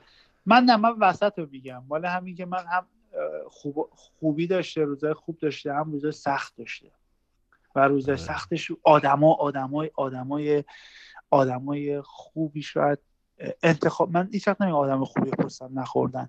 انتخاب های خوبی نکردم خیلی موارد ولی ناراحت هم نیستم. این انتخاب های من بوده دیگه. من متاسفانه و خوشبختانه تصمیمات انتخاب های خوب و بد از زیادی داشتم. خوباش خیلی خوب بوده و بعداش هم بد بوده دیگه. بالا. آره. ولی ولی بعداش شاید من به زمینم زد ولی اینکه اوکی شدم. یعنی فکر می‌کنم که همونا باعث شد که من یه خورده چیز کنم. چون من تو کمپ پناهندگی که بودم به من مثلا میاد ایرانی من با ایرانی ها نمیشینم پا نمیشم. می‌خواستم میگم خب خب تو ایران مگه تو دو, دو سال این اومدی اینجا دیگه؟ تو ایران با کیا میشه پا می‌شدی با بنگلادشی ها خب ایرانم با ایران. من با ایران خب چرا چرا چرا دلیلش چیه؟ مثلا نه اینجوری گفتم خب این انتخاب توه. یعنی اینکه تو انتخاب می‌کنی که چجوری؟ من من من انتخاب می‌کنم که ازم سوء استفاده کنم. من نمی‌تونم بگم که آقا نه به قول یارو باید خودش بفهمه. نه اینطوری هم نیستش. این چه من اومدم اینجا پول همین کارگری که می‌کردم اساسیشی پول کارگری ساختمونی که می‌کردم 5000 یورو شده بود. پولمو جمع کرده بودم. 5000 یورو دادم به یه نفر که اینجا خونه داشت مغازه داشت فلان داشت. 5000 یوروی من برد خورد. آره اینطوریه. یعنی که من من چیزی توش نمی‌بینم. یعنی اشتباهات من بوده دیگه. حالا باید ازش با این که خونه داشته مغازه داشته فلان داشته رسید ازش می‌گرفتم. بعد کاغذ ازش می‌گرفتم. نه باید میذاشتم روی حساب که آقا یارو ازش خوبه. پس من زشته بهش بگم که مثلا کاغذ بده بهم رسید بده به. نه هیچ زشتی هم نبود. اشتباه من بوده. من اومدم اینجا اولین کاری که کردم بعد از که دوره شش ماه یه شش ماهه سه ماهه کلاس زبان واسه گذاشتم بعد از این دوره سه ماه و شش ماه و سه ماه که گذروندم رفتم سر کار. و کاری که اینجا پیدا کردم اولین کاری که پیدا کردم کار security بود. security شروع کردم توی فروشگاه security کار کردم و مشغول شدم. مشغول به کار شدم. یواش یواش هم پله‌های ترقی security اومدم بالا دیگه. حالا از چه می‌دونم جلو در دیسکو و بار و اینا تو آخر هفته ها شروع کردیم تو زمینه فوتبال و تو کنسرت ها و اینا که مثلا حالا آخر هفته ها بود معمولا شروع شد تا به فروشگاه و فلان که الانم که تو فرودگاه در خدمت شما پشت مانیتورم. ولی توی این پروسه بازم به قول من گفتنی استوب نکردم دیگه. هی اومدم جلو هی شرکت ها رو عوض کردم هی آدم ها رو عوض کردم هی با شرکت های قوی تر با آدم های دست اولتر که هی پای حقوق هم بره بالا هرچی با شرکت دست اولتر شرکت های قوی تر دست پنجه دارم می‌کردم جلوتر می‌رفتم. این اتفاقا واسه من بیشتر میافتاد. توی این تایمی هم که کلاس زبان رفتم بعدش واسه اینکه یه خود فرار کنم فرار به جلو ما خود اینجا رو راستم باشیم دیگه. دولت به من میگفتش که اداره کار به من میگفتش که بعد خب حالا تو کلاس زبانت گذرنده یه کاری پیدا کنی تمام وقت. و من می‌خواستم کاری که پیدا کردم نیمه وقت بود و می‌خواستم کار داشته باشم. واسه همین بعد یه بهونه می آوردم گفتم خب من می‌خوام ادامه تحصیل بدم. اینا گفتم باشه برو ادامه تحصیل بده. کجا؟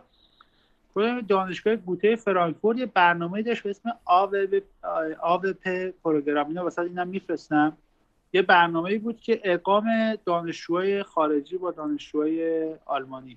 ما 2015 و 16 بودیم. پناهنده ها خیلی ریخته بودن سیرشون و اینا می‌خواستن یه برنامه را انداختن که اینا رو هم ادغام بدن.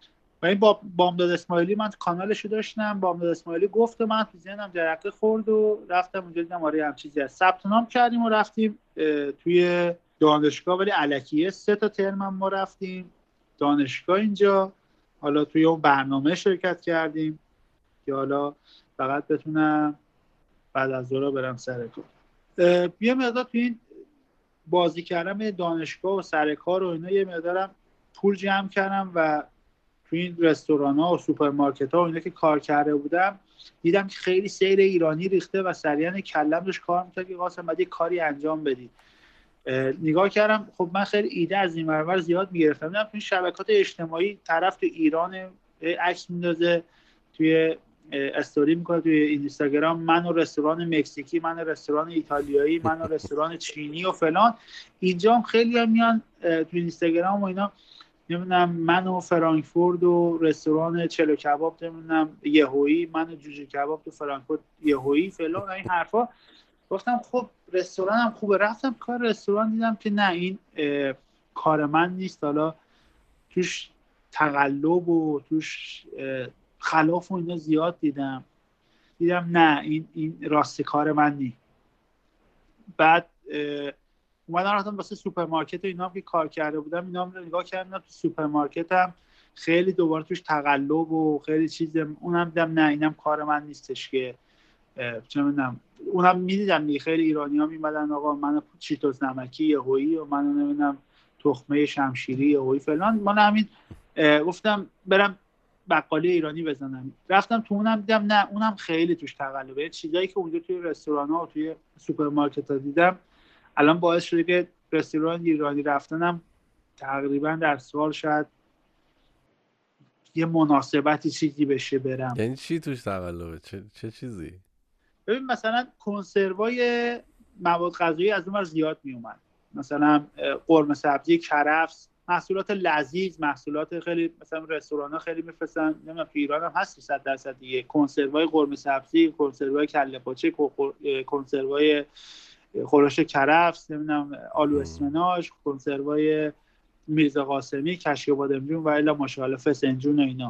تو ایران هستش. میومد اینجا و اینا خب حالا قیمتش که بماند تاریخاش داشت میگذشت که بعضی رو با تاریخ رو پاک می‌کردیم دوباره تاریخ جدید می‌زدیم روش با آساتون. بعد دیگه واقعا داشت خیلی اوضاعش خراب می‌شد. میفروختیم به یک دهم قیمت یعنی یک یورو رو ما میفروختیم ده سنت 20 سنت به رستوران البته بدون گوشتش شو با گوشتش مسموم می‌شد تاریخش بگذره. طرف می‌رفت بدون گوشت مثلا ده سنت از ما می‌خرید یه دونه قوطی مثلا قرمه سبزی رو. دو تا گوش مینداخت توش میذاشت تو مایکروفون با یه برنج میذاشت رو مشتری ده یورو ازش می‌گرفت. چرا؟ چون یه هفته اون دو تاریخش تموم شه. یا حتی بعضیش تاریخش تموم شده بود. منتها ولی خب اون رستورانیه مینداخت که امروز می‌تونه اینو بفروشه بره دیگه. و بعضی جاها بود که مثلا نمی‌دونم آره کارهای دیگه غیر از خرید فروش های دیگه غیر از چیز می‌کردن. غیر از مواد غذایی و اینا میکردش. فقط اون مغازه بیشتر سمبولیک بود بیشتر مکانی بود یا جایی بود برای شاید اون کاری که داشتن می‌کردن خلافی که می‌کردن یا واسه پولشویی. حالا این این چیزی بود که دیدم نه با خصوصیات من جور در نمیاد. البته همه اینطوری نبودن. متاسفانه اونجایی که من کار می‌کردم اینطوری بودن. و چیزی که هستش یکی از کارهایی که اونجا کردم من کار خدماتی اینجا خیلی طالب داره خیلی مشتری داره. یعنی مردم کار خدماتی خیلی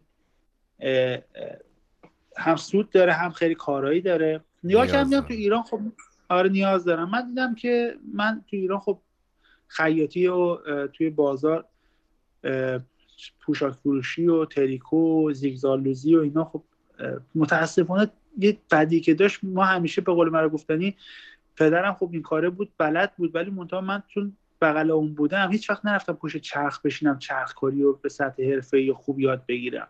همیشه کارگر بوده کار انجام می‌داده ما پشت میز فقط می آوردیم می بردیم یعنی خب حالا پدر من تو بازار شد از 60 سال پیش پادایی شروع کرده بود و شده بود حالا واسه خودش کسی.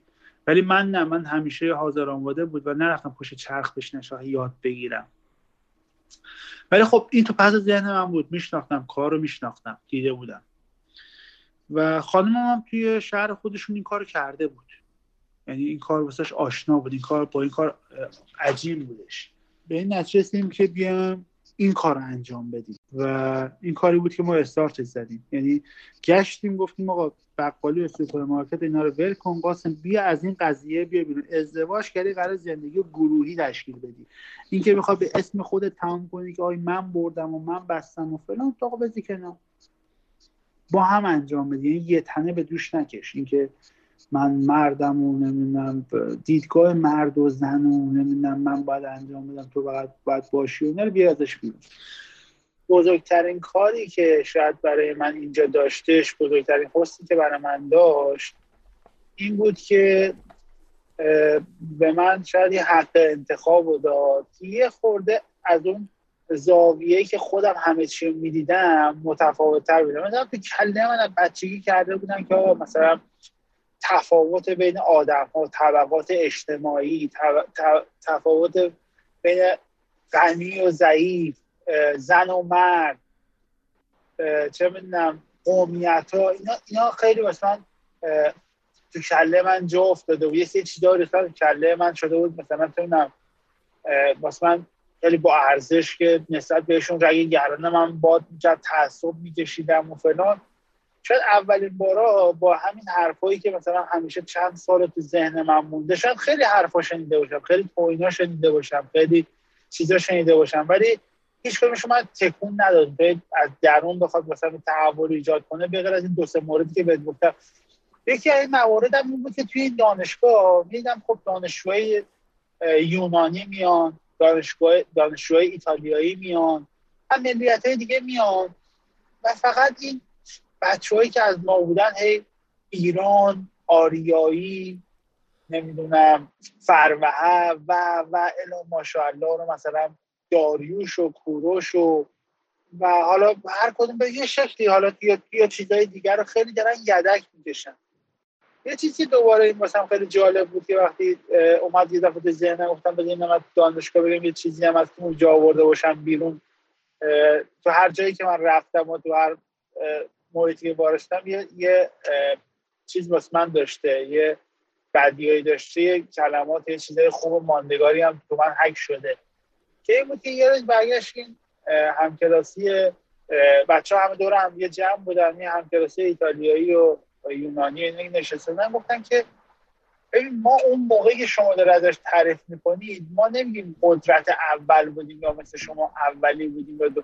ما جز پنج که بودیم. یعنی حالا حداقل هم دارم زمانی شاید ما دومی بودم ولی اون حالا بازبون خودش آقا ما جز پنج تا بودیم ما. یعنی خودش گفت گفت چندم بودیم. ما جز پنج تا بودیم هم یونان هم ایتالیا.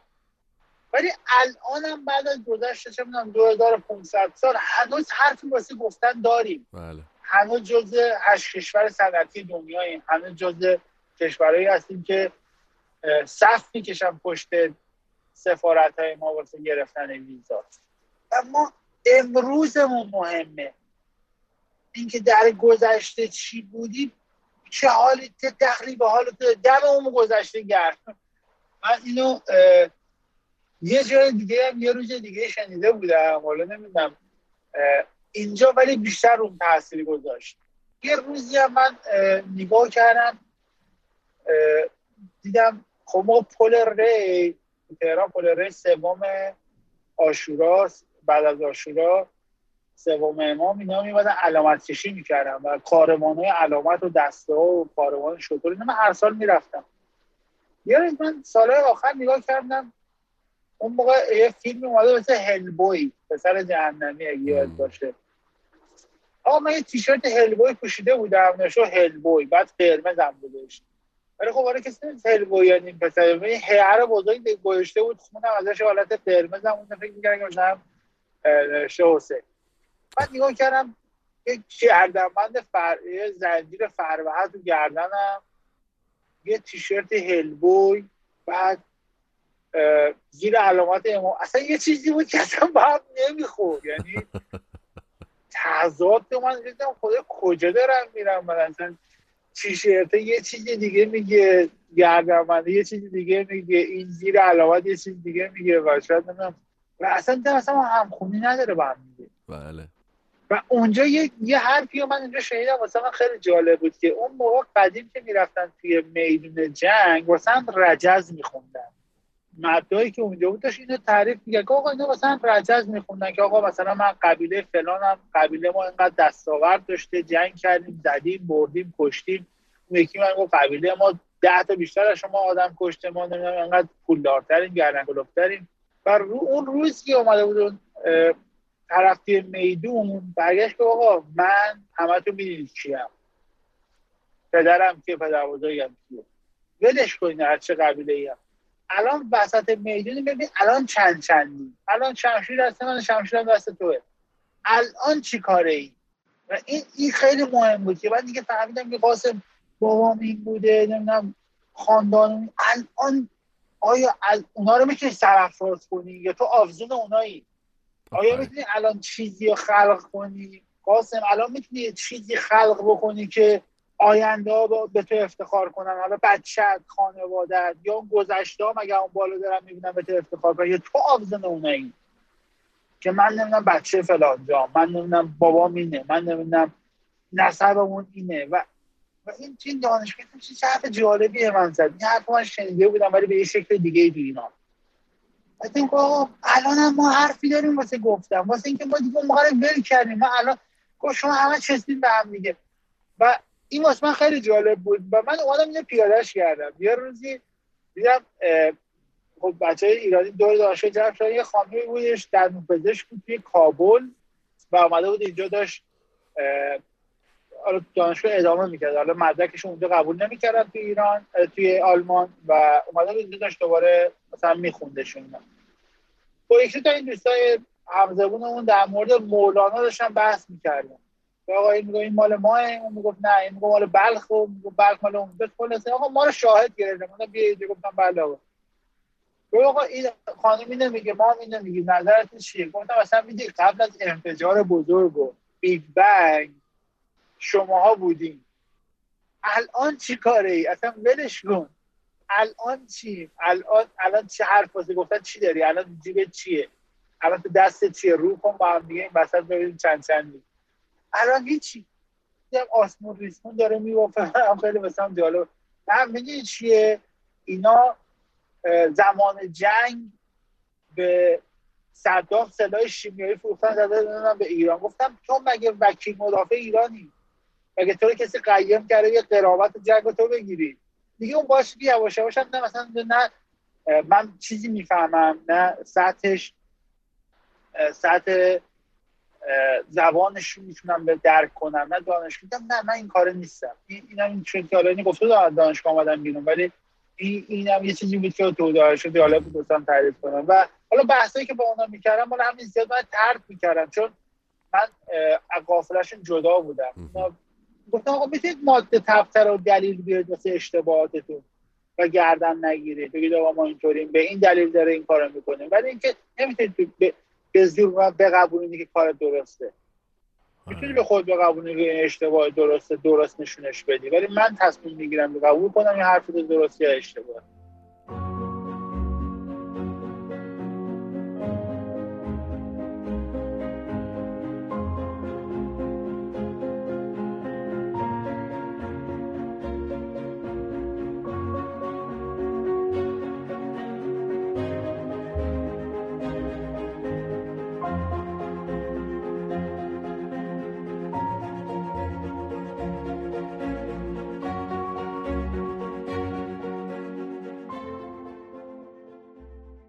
تصمیم گرفتم که بیام یه کار چیزی انجام بدم. خدماتی انجام بدم. خب نگاه کردم دیدم که این کارهایی که من رفتم توش نه نمیشه سالم توی زندگی کرد. یعنی اون کار خدماتی رو به عنوان business خودت راه اندازی کنی؟ آره آره. یه کار خدماتی به عنوان business خودم راه اندازی کنم شروع کنم استارت بزنم برم جلو. و واسه من شکلی بودش. گفتم خب که شروع می‌کنیم دیگه. بسم الله. رفتیم. خب خانم هم توی شهر خودشون کار چیز می‌کرد. کار خیاطی می‌کرد ولی مثلا سفارش می‌گیره و بیرون میمد تو خونه انجام می‌داد و اینا. آشنا بود چون دوره دانشجوییش ایشون واسه خرج دانشگاهش در بیاره این کار کرده بود. رفتیم گشتیم اول مغازه‌ای که پیدا کردیم مغازه ایتالیایی بودش صاحبش ایتالیایی بود و ما اولین اعتماد بهش کردیم و مغازه رو ازش گرفتیم. این بابا ولی مغازه رو چون خودش مریض بود نمی‌تونست بیاد مغازه رو واقعا داغون کرده بود. مشتری ها پریده بودن و مغازه خیاطی بود ولی دیگه این کیفیت سابق من چون خودش هفته یکی دو هم بیشتر نمیومد به چه شکلی گرفتیش یعنی مثلا می‌تونی بگی که اینجا اینجا حالت مثل سرقفلی میمونه. حالا من میگم سرقفلی. ما کلمه آلمانش بگم چون ممکن خیلی نفهمد یعنی می‌خوام بدونم که تونستی که تونستی وام بگیری باید پولش رو نه نه نه نه. چیکار پول... نه پولی که آره پولی که جمع کرده بودیم یه مقدار پیش خودمون این این استارت چیز شد داره ما. ولی خب این بنده خدا اولین نفری بود که ما به عنوان خارجی بهش اعتماد کردیم. یعنی یکی از کسایی بود که اولین خارجی بود که بهش اعتماد کردیم و یه جوری سر ما رو کلا گذاشت. چون این مغازه رو ما رو حساب این پولی که بهش دادیم رو حساب مشتری های مغازه بودش. خب خود مشتریه که مشتری چیز نبودن. ایشون مشتریاشو با خودش تلفنی برده بود. یعنی که مغازه رو به ما داد. چقدر گرفتی مغازه رو؟ مغازه رو تقریبا به ما گفت 24 هزار یورو و ما پولی که بهش دادیم پای معامله تقریبا 20 هزار یورو ما به این پول دادیم. این مغازه کلا جنساش موقع شما بخری چخیاتیاش و میزاش و فلان اینا رو شما می‌تونستی با چون هزار یورو بگیری. این پولی که ما به این آقا اضافه دادیم بابت مشتری های مغازه بوده. آها. و بعد اجاره مغازه هم اضافه تر پرداخت می‌کردی دیگه بعدش. آره اجاره مغازه پرداخت می‌شد دیگه. این, این حالتی بود که اجاره مغازه مایی 700 تا بود تقریبا با خرجاش و موارد دیگه تقریبا هزار یورو میشه ما استارت با این مغازه زدیم و دیدیم مشتری نمیان ولی خب مثلا ما یه دو هفته قبلش رفتیم نشسته بودیم می‌دیدیم که مشتری میاد توی اون مغازه داره میچرخه می‌دیدیم میان میرن ولی ما رفتیم یواشه مشتری نمیاد. حتی بماند که ایشون به خاطر مریضی که داشته بود یه مدت میگم هفته یک دو دفعه میومد در مغازه. مغازه رو کلا از بین برد. ولی همونی مشتری هم که میومد دیگه نمیومد. ما فهمیدیم که آره این همه مشتری تلفنی کارا رو می‌گیره می‌بره تو خونه. تو از اولش هر چی کشیدی از این ایتالیایی ها کشیدی یا پاسپورت ایتالیایی. آره آره. حالا بهتون مغازه جدیدن هم که گرفتیم صاحبش ایتالیاییه. اینم داستان داریم باش. خوب نکته اشاره کردی. خودم تا بهش دقت نکرده بودم. ما اومدیم مغازه استاد زدیم یه چند وقتی گذشت. صبح برو شب بیام. ولی من مغازه دو یعنی شغل سکوریتی رو ول نکردم. دیدم که این مغازه نه مغازه نیستش که بخواد یه خانواده رو تامین کنه. مثلا میشه مثلا من مغازه کارم رو تحویل بدم. به قول مرد گفتنی استفامو بنویسم بیام توی این مغازه خیاطی وایستم حالا کجا مریض با خانومم ولی نه دیدم این مغازه اگر این کار سکوریتی من نباشه یه جای زندگیمو لنگ می‌زنه. این مغازه داره خرجای خودشو در میاره. چیزی تش نمیمونه. این مغازه داره خرج در میاره. این مغازه چیز نداره. و همون سال بود 2017 بود که ما همون سال هم آگوستش هم ازدواج کردیم. میگه دیدیم بعد چند سال دوست بودم با هم یه ازدواجی کردیم و یه مراسم هم گرفتیم و کلا خالی شدیم. از نظر مالی این پولی به این دادیم و یه مراسم ازدواجی گرفتیم. حالا به راحت حالا به قد کفایت خودم یه مفصل گرفتیم. خیلی هم اونطوری هم هزینه کردیم و خیلی خالی شدیم. خب. دیدم که من اگه نخوام این کار رو ادامه بدم نمی‌تونیم. من مجبور هم کارم ادامه می‌دادم. یعنی اونجا سر کار security رو می‌رفتم و حالا اونجا یک تایم خالی داشتم میومدم در مغازه کمک خانم بعد چند وقت یه پایین تر از مغازه خیاطی ما یه زن شوهر یونانی بودن. اینا پیر شده بودن می‌خواستن مغازه رو بدن بره. حالا ما شروع کردیم توی مغازه جدید مشتری جدید گرفتن و حالا یه سری مشتری ها اون مشتری ها رو برده بود با خودش ولی نه همه رو. مشتری خوب رو با خودش برده بود. مشتری معمولی نیومدن ولی مشتری که مثلا هم خوب پول می‌دادن هم, هم مشتری مرتبی بودن که دائما می اومدن ناکس با خودش برده بود. آره. بعد یواش یواش حالا بماند که اونم همون مشتریان برگشتن سمت ما. اومدن حالا اون طرف یه اتفاقی افتاد نتونسته بود. اون یه دفعه اومدن پیش ما برخورد ما رو دیدن کار ما رو دیدن و ما از اونا شنیدیم که آره این این کارو کرده بوده. آره بعد من این مغازه پایین تر از ما مغازه خوشی و توشویی بود. مغازه من مغازه تقریبا 52 متر بودش. یه اتاق اون پشت خالی افتاده بود اتاق خالی بودش. و این خوشی و توشویی داشت جمع می‌کرد. ما هم که اتفاق فهمیدیم این داره جمع می‌کنه و رفتیم بهش پیشنهاد دادیم که آقا این قسمت چون منطقه دم خوشویی هم نداره خوشویی توشویی گفتم آقا مغازه خوشویی توشویی تو بده ما ولی من نگاه کردم که به فاصله یه پنجامت چرا ما دوتا اجاره بدیم؟ بعد گفتم که این کارو می‌کنم.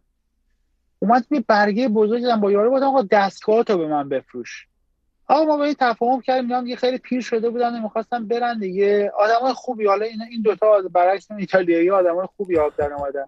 ما گفتم باشه ما مغازه رو نمیدیم دستگاه رو ببینیم. یه کاغذ هم بیار بچسب روی شیشه که از این تاریخ این مغازه به چهار تا مغازه بالاتر انتقال پیدا کرده و ما اونجا همین کیفیت و همین قیمت رو در خدمت شما هستیم. من سریع رفتم اتاق پشت رو درست کردیم و دستگاه اینم گرفتیم آوردیم ریختیم اون پشت و مغازه خیاطی تبدیل کردیم به خیاطی و اتوشویی خوشویی. بعد استارت زدیم اونو. استارت زدیم اونو اونم رفت جلو خیلی خوب حالا یه خود راه افتاد. تونستیم یه خورده هم بغل اونم یعنی من هم می‌رفتم. سر کار سکوریتی هم اینجا می اومدم کار خوشی و توشی و کم و زیاد انجام می‌دادیم. یه سری هم که نمی‌تونستیم خودمون انجام بدیم. دستگاه خیلی بزرگتر و مجهزترش رو می‌خواست می‌دادیم بیرون واسه انجام می‌دادن. ولی خب مشتری ها رو داشتیم تا تو همین کش و بود که یه دفعه حوث یه کار دیگه هم به سرمون. گفتیم آقا ما که داره انجام میدیم کارو. اینا همه تو سایه چیه یوسف؟ سایه فکر آروم ها اینه که دارم بهت میگم. وقتی فکر آروم باشه بله. تصمیم و انتخابای خوبی می‌کنی. من از اون سالی که قبول شدم تونستم از آلمان خارج شم ماهی یک دفعه چه سالی یک با کم کم یک ماه مسافرت خارج از آلمان می‌رفتم. تقریبا یکی دو دفعه مسافرت داخل آلمان می‌رفتم و این همش به کار محدود نمیشه یه دوستی این پادکست گوش کنه بگم این مثل تراکتور اومده فقط کار کرده. این من فقط بگم که اینطوری هم نبوده. الان می‌خواستم کار سوم رو تعریف کنم.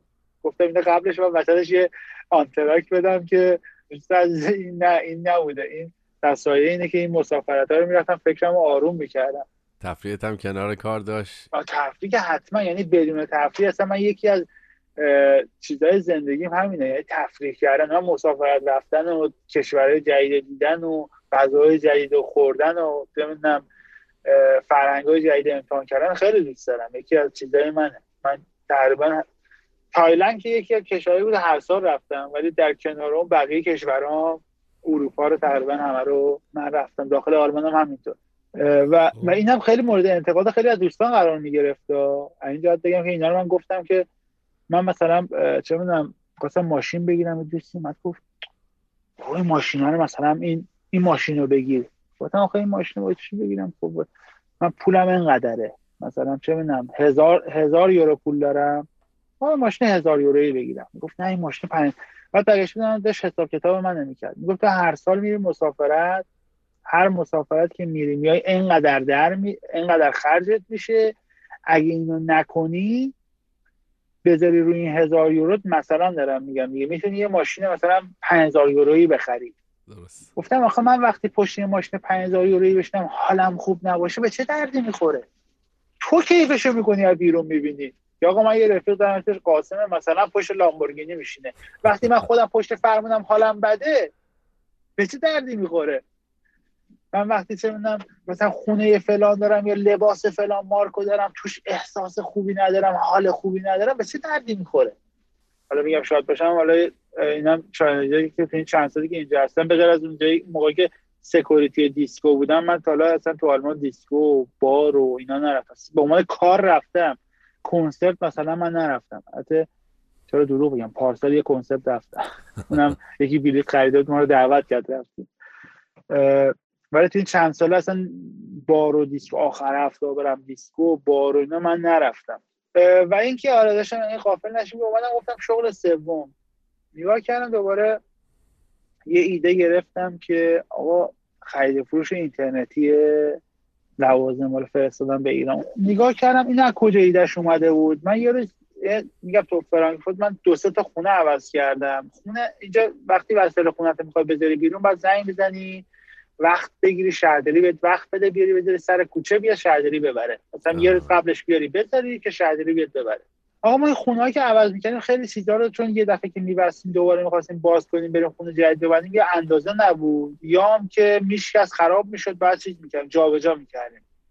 خیلی وسایل اضافه اومده تو انباریمون همیشه پر جنس و فلان بود. همیشه باید زمین شهرداری. یه روز من دیدم توی فیسبوک یه صفحه داره مثل بازار. می‌تونی توش جنس بذاری بفروشی.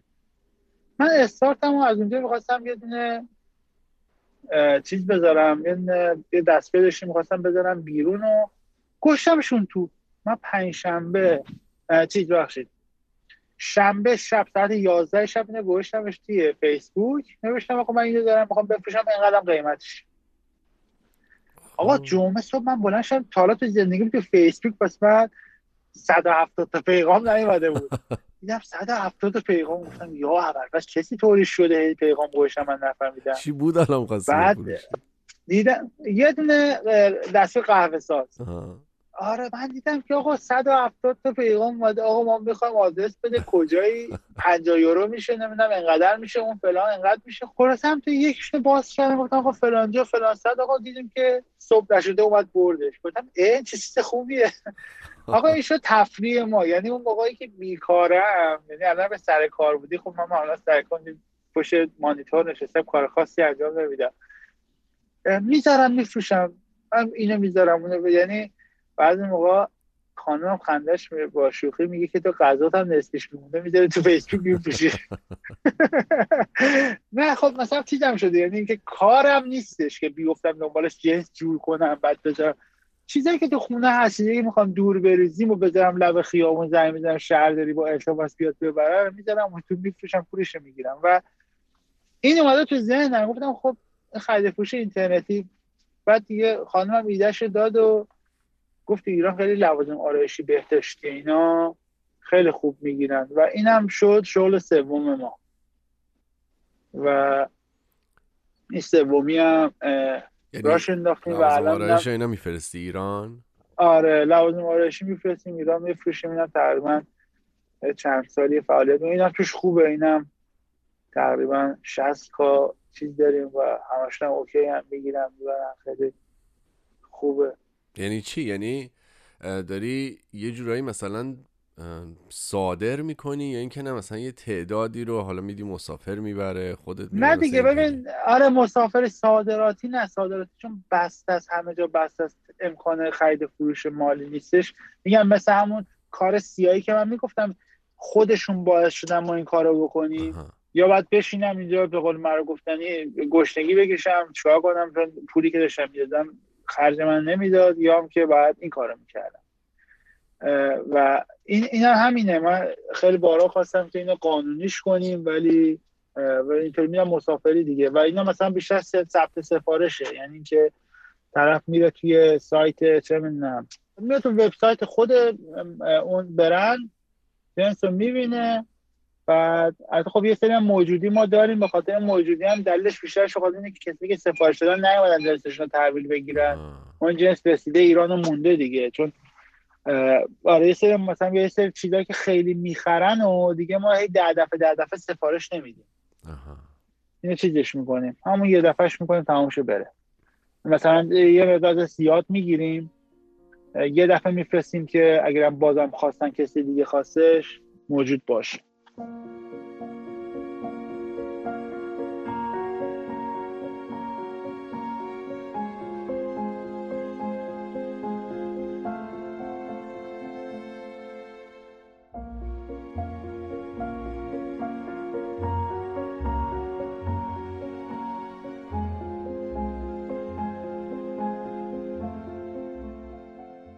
کرونا که شد ما قسمت دیدیم که همه کسایی که خوشویی و توشویی داشتن دارن میدارن تو سرشون چون 90 درصد درآمد خوشویی و توشویی تو قسمت چیز میچرخه هتل و رستوران ها میچرخه و وقتی هتل و رستوران ها بسته میشن این خوشویی دیگه کارش تقریبا تعطیله دیگه کاری نمی‌تونه بکنه.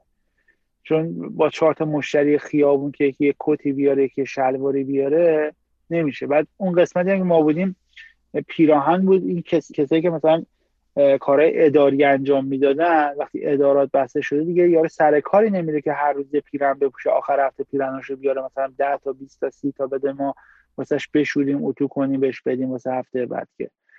مال همین همه اینا کسی خوشی و توشی کار می‌کردن همشون به قول من دو دستی می‌دادن تو سرشون آقا بیچاره شدیم رفت. و ما قسمت خب خیاطی بودش خوشی و توشی و خب جمعش کردیم چون تقریبا هفتاد درصد مغازه رو خیاطی میچرخون سی درصد خوشی و توشی بود. ما جمعش کردیم ولی اومدیم با خیاطی هم دیم خیاط هم بالاخره یه جوری چون همه جا بسته است مغازه ها بسته است چیزی به شلواری بخره لباسی بخره بخواد تعمیری بکنه چی کسی بیرونی به اون صورت نمیره که. بله. ما اومدیم دوباره ازشون گفتیم خب چیکار می‌تونیم بکنیم؟ گفتیم آقا از مشکل بیایم فرصت بسازیم. اون موقع آلمان همه ماسک نیومده بود. خب, خب. و ما شروع کردیم تولید ماسک. دیدیم همه دارن می‌زنن تو سرشون. گفتیم ما چرا بزنیم تو سرمون؟ الان کمبود چیه؟ ژل ضد عفونیه که بده ما نمی‌تونیم کاری واسش بکنیم. مواد شوینده است که نمی‌تونیم کاری واسش بکنیم. الکلی که نداریم. چیکار کنیم؟ ماسکه. آقا ما شروع کردیم ماسک تولید کردن. و همه مغازه هم بسته. آقا ما هرچی پارچه تو مغازه بود ماسک کردیم. هرچی می‌زدیم تموم نمی‌شد که. یعنی مردم ریخته بودن و همه ماسک می‌خواستن. آره می‌خواستن. یعنی باورت نمیشه صف میکشیدن. یعنی جلو مغازه ما صف بودش نه بابا. خب. من می‌گفتم هر یه نفر دیگه شده هر یه نفر ما یه ماسک میدیم. بعد پارچه کم آوردیم کش کم آورده بودیم. شاید باورت نشه من یه سری لباس از تایلند گرفته بودم. اینا تو تایلند لباس روش نوشته ال ما دا آوردیم تو اینجا بازش می‌کردیم میدم اینکه تایلندی سایزاشون کوچیکه به من نمی‌خوره. لباسم نو گفتیم بدونش به یکی بره دیگه. باور می‌کنیم ما تمام لباسا دیگه به قول معروف کردیشون ماسک. رو ماسک کردیم دیگه. بعضی وقت خیابون رو می‌رفتم می‌گفتم این شورتک من در تایلند بودم دهن این ماسک.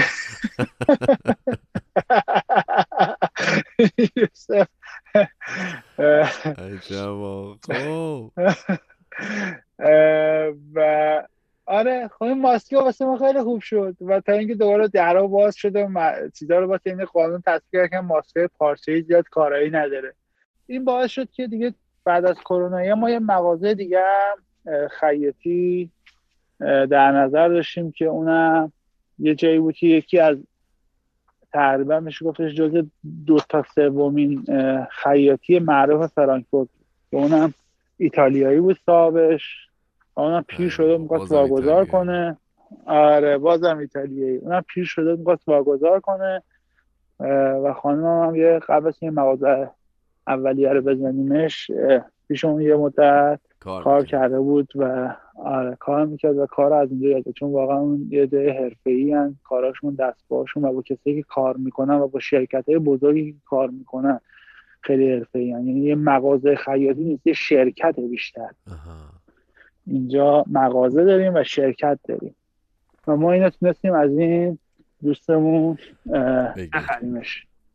آره اینم از ایشون بخریم و الان که اونجا هستیم مغازه اولیه هم همکاری باشیم توش داره کار می‌کنه مغازه میچرخونه و اون دومی هم که خودمون هستیم. این کار سکوریتی همچنان ول نکردم ادامه میدم چون توش عادت کردم و کارش خیلی راحته. خیلی دوست دارم راجع به شرایط کار کردن تو آلمان بگی و اگر که فرصتی شد راجع به شرایط بیمه درمانی هم صحبت کنیم. اصلا به چه شکله توی آلمان؟ بخواد راحت با هم صحبت بکنیم. اینه که ببین آلمان واسه آدم های تنبل خیلی خوبه. اگه کسی آدم تنبلیه من آلمان رو پیشنهاد میدم. چطور؟ چون از نظر اه، کار زیاد کار ندارن یعنی اینکه می‌تونی اینجا همیشه حمایت دولت باید هست. یه چیزی یادم نرفته ازت بپرسم. اون دوره ای که تو یه گفتی یه مدت کوتاهی زندان رفتی این تأثیری داشت توی شرایط زندگی تو آینده پیدا کردن کار یا هر چیز دیگه نه زیر زیر سه ماه اون مثل ایران اون عدم سوء پیشینه اینجا بهش میگه برگه ای هست که من کار سکوریتی که می‌کردم. خیلی ترس داشتم که اون کار عدم سوء پیشینه تاثیر بذاره. ولی رفتم گرفتم دیدم هیچ چیزی روش ننوشته. و وقتی من وکیلم پرسیدم وکیلم گفت چون زیر سه ماه بوده این مشمولتون نمیشه. و خیلی اه، چیزه. یه پوان مثبته خب و آره و اینکه کشور کشور سیستمش اینطوری می- میچرخه دیگه. برای کار نکردن و خدمات گرفتن خیلی خوبه. ولی نه بعضی موقع هرس می‌خورم از دستشون دیگه. دست قانونگذارا هرس می‌خورم که قانون رو یعنی یه طوری برنامه‌ریزی کردن که شما کار نکنی یعنی شما ترغیب می‌کنن به کار نکردن حتی. یعنی کار نکنی خیلی بهتر از اینکه کار بکنی. یعنی همه کسی که ببینید کسی که وارد خاک آلمان میشه شما در حال حاضر 1500 یورو هزینه واسه دولت داره و همشون میدن حالا من رو بالا پایین داره. آره. مثلا ولی من روند روند میگم که قابل فهمتر باشه. این 500 یورو شما هزینه خدمات درمانی تو میده که بیمه بازنشستگی و بیمه خدمات درمانی و اینا توشه. 500 یورو خرج خورد و خوراکت میده 500 یورو هم اجاره خونت میده دولت. یعنی ماهی 1500 یورو شما تو خونه بشینی وقتی اقامت می‌گیری. اقامت هم نگیری همین الان در حال حاضر با قوانینی که هستش اقامت هم نگیری هم همینه. واقعا؟ آره. خب من مثال دارم روز 8 ساعت کار می‌کنم و در ماه 160 ساعت. پولی هم که من می‌گیرم میاد به حساب من همین مبلغه. و دولت هیچ حمایتی نمی‌کنه از من دوباره من باید همین پولو یعنی همین میشه یعنی در اصل. یعنی شما کار کنی یعنی بشینی تو خونه کار نکنی. 1500 تا می‌گیری کار جنرال این شکلی که می‌کنی اونم میشه 1500 آره این هم 1500 تا. مگر اینکه مگر اینکه از نظر مدرک تحصیلی و شرایط توی سطح مثلا بالایی باشی که تقریبا همه حقوقا یه شکله. مثلا یه مثلا مدیر بانکی باشی مدیر عاملی باشی. تقریبا همه توی یه سطح دارن زندگی یعنی سطح زندگی ها یه خود جدیدن یه خورده کشورشون داره به سمت سرمایه داری میده جدیدن اینا من از اونجایی می‌فهمم می‌بینم که فروشگاه ها اینجا تو آلمان ساعت 6 بعد از یا 8 شب همه بسته بودن. الان می‌بینم فروشگاهایی دارن تا 9 شب تا 10 شب 11 شب 12 شب بازن. و این باز بودن فروشگاه معلومه که اینا دارن مالیات بیشتری به دولت میدن. ساعتی چنده کار کار ساد کارگر مثلا استان به استان فرق می‌کنه. یعنی استانی که ما تو زندگی می‌کنیم ده یازده کارگر ساده. و معمولا و معمولا الان برای همه جا افتاده که میان چیکار می‌کنن. اون موقع من شرایطش نشه. ولی معمولا واسه همه جا افتاده که پول دولت رو می‌گیرن میرن کار سیاه می‌کنن. یعنی از دو جا می‌گیرن. یعنی اجاره خونه شونو بیمه خدمات اجتماعی خدمات درمانی بازنشستگیش رو دولت میده. بعد نهایت میرن سر کار و مثلا خودشون رو کم نشون میدن. مثلا میگن ما میریم 400 یورو کار می‌کنم دولت هم میگه اوکی من پس هزینه خورده خوراک رو بهتون نمیدم. اینطوری واسهشون ماهی 3000 یورو میفته و این میصرفه یعنی میصرفه که اینطوری دارن کار می‌کنن. میصرفه که و هزینه های زندگی چقدر در ماه برای یه آدم برای یه نفر؟ برای یه نفر تقریبا همینه. شما مثلا یه 1500 تایی که می‌گیری نمیشه دیگه زیاد پسندازی داشته باشی. زندگی نرمالتون می‌کنی خیلی معمولی. و وقتی شما یه پناهنده میاد یه آدمی که کار نمی‌کنه دولت حمایتش می‌کنه داره بهش 1500 تا بهش واسش در نظر گرفته. این کمترین حد حداقل سطح زندگی تو آلمانه که به شما میدن. دولت به شما میده. ببین اینم که لحظه قبول میشی یا نه قبلا اینطوری قبلا وقتی من قبول شدم اینا اومدن قانون تصویب کردن که حقوق پناهنده که خودش معرفی می‌کنه هنوز قبول نشده با کسی قبول شده با هم برابر باشه. شانس ما. یعنی اینکه ما اون موقعی که توی کف پناهندگی بودیم پولی که داشتن به ما می‌دادن کسی قبول شده بود اون موقع مثلا 400 یورو داشت می‌گیره. کسی قبول نشده بود خدا خودش به اون پناهنده معرفی کرد داشت پروسش طی می‌شد تا قبول شه. داشت 198 یورو می‌گرفت. یعنی 200 یورو تفاوت بودش. اینا برگشتن گفتن خب اینی هم که تو داره 200 یورو بهش میدیم داره همون هزینه رو می‌کنه همون خرج رو واسش میاد دیگه. بله. تازه ما قبول شدیم اینا فهمیدن که داشتیم اشتباه می‌کردیم. ببینم از لحظه که قبول میشی اقامت می‌گیری چقدر طول می‌کشه که citizen این کشور بشی؟ 8 سال بعد بگذره البته این فرق می‌کنه اگه مدرک تحصیلی زبانت مثلا توی سطح بالایی باشه. اینجا بهش اینجا بهش میگن سئانس مثلا نمی‌تونی پروسه رو کمتر شون بهش 5 سال. یا یعنی 8 سال نرمال. اگه حالت عادی تی بشه نرماله. که من پیار سال مدارکم رو دادم که 8 سالم پر کرده بوده. ولی متاسفانه الان نامه اومده الان دو سال من توی لیست انتظارم. و هر دفعه باش مکاتبه می‌کنیم به ما میگن که این به خاطر کرونا ادارات بسته است و شما باید صبر داشته باشید اگه من به حالت عادی باید مثل دوستان همدوره خودم دو سال پیش می‌گرفتم ولی متاسفانه ما موقعی دقیقا روزی که من رفتم اقدام کردم مدارکم رو دادم روزی بود که ادارات بسته شد دیگه اصلا کلا. یعنی من اون روز که رفتم دادم یعنی شروع کرونا یعنی تقریبا تمام دیگه مدارک بردم دادم. یه مدرک دیگه از من می‌خواستن. کم بودش. ما رفتیم تحویل گفتن دیگه اینجا نمی‌شد. صندوق پست ادارات تعطیل شده. حتی اقامت دائم آلمان من دارم ولی شهروندیشو هنوز ندارم. پاس آلمانیه میگم ما باید دو سال پیش می‌گرفتیم ولی خب متاسفانه الان هنوز که نوبت. ما امیدوارم که همه خوب پیش بره. حتی امسال بده. تا آخر امسال. خیلی عمالی آقا ممنون. من بر من که خیلی جالب بود. واقعا اتفاقای عجیب رو پشت سر گذاشتی. و خیلی هم لطف کردی. خسته نباشی. قربونت برم.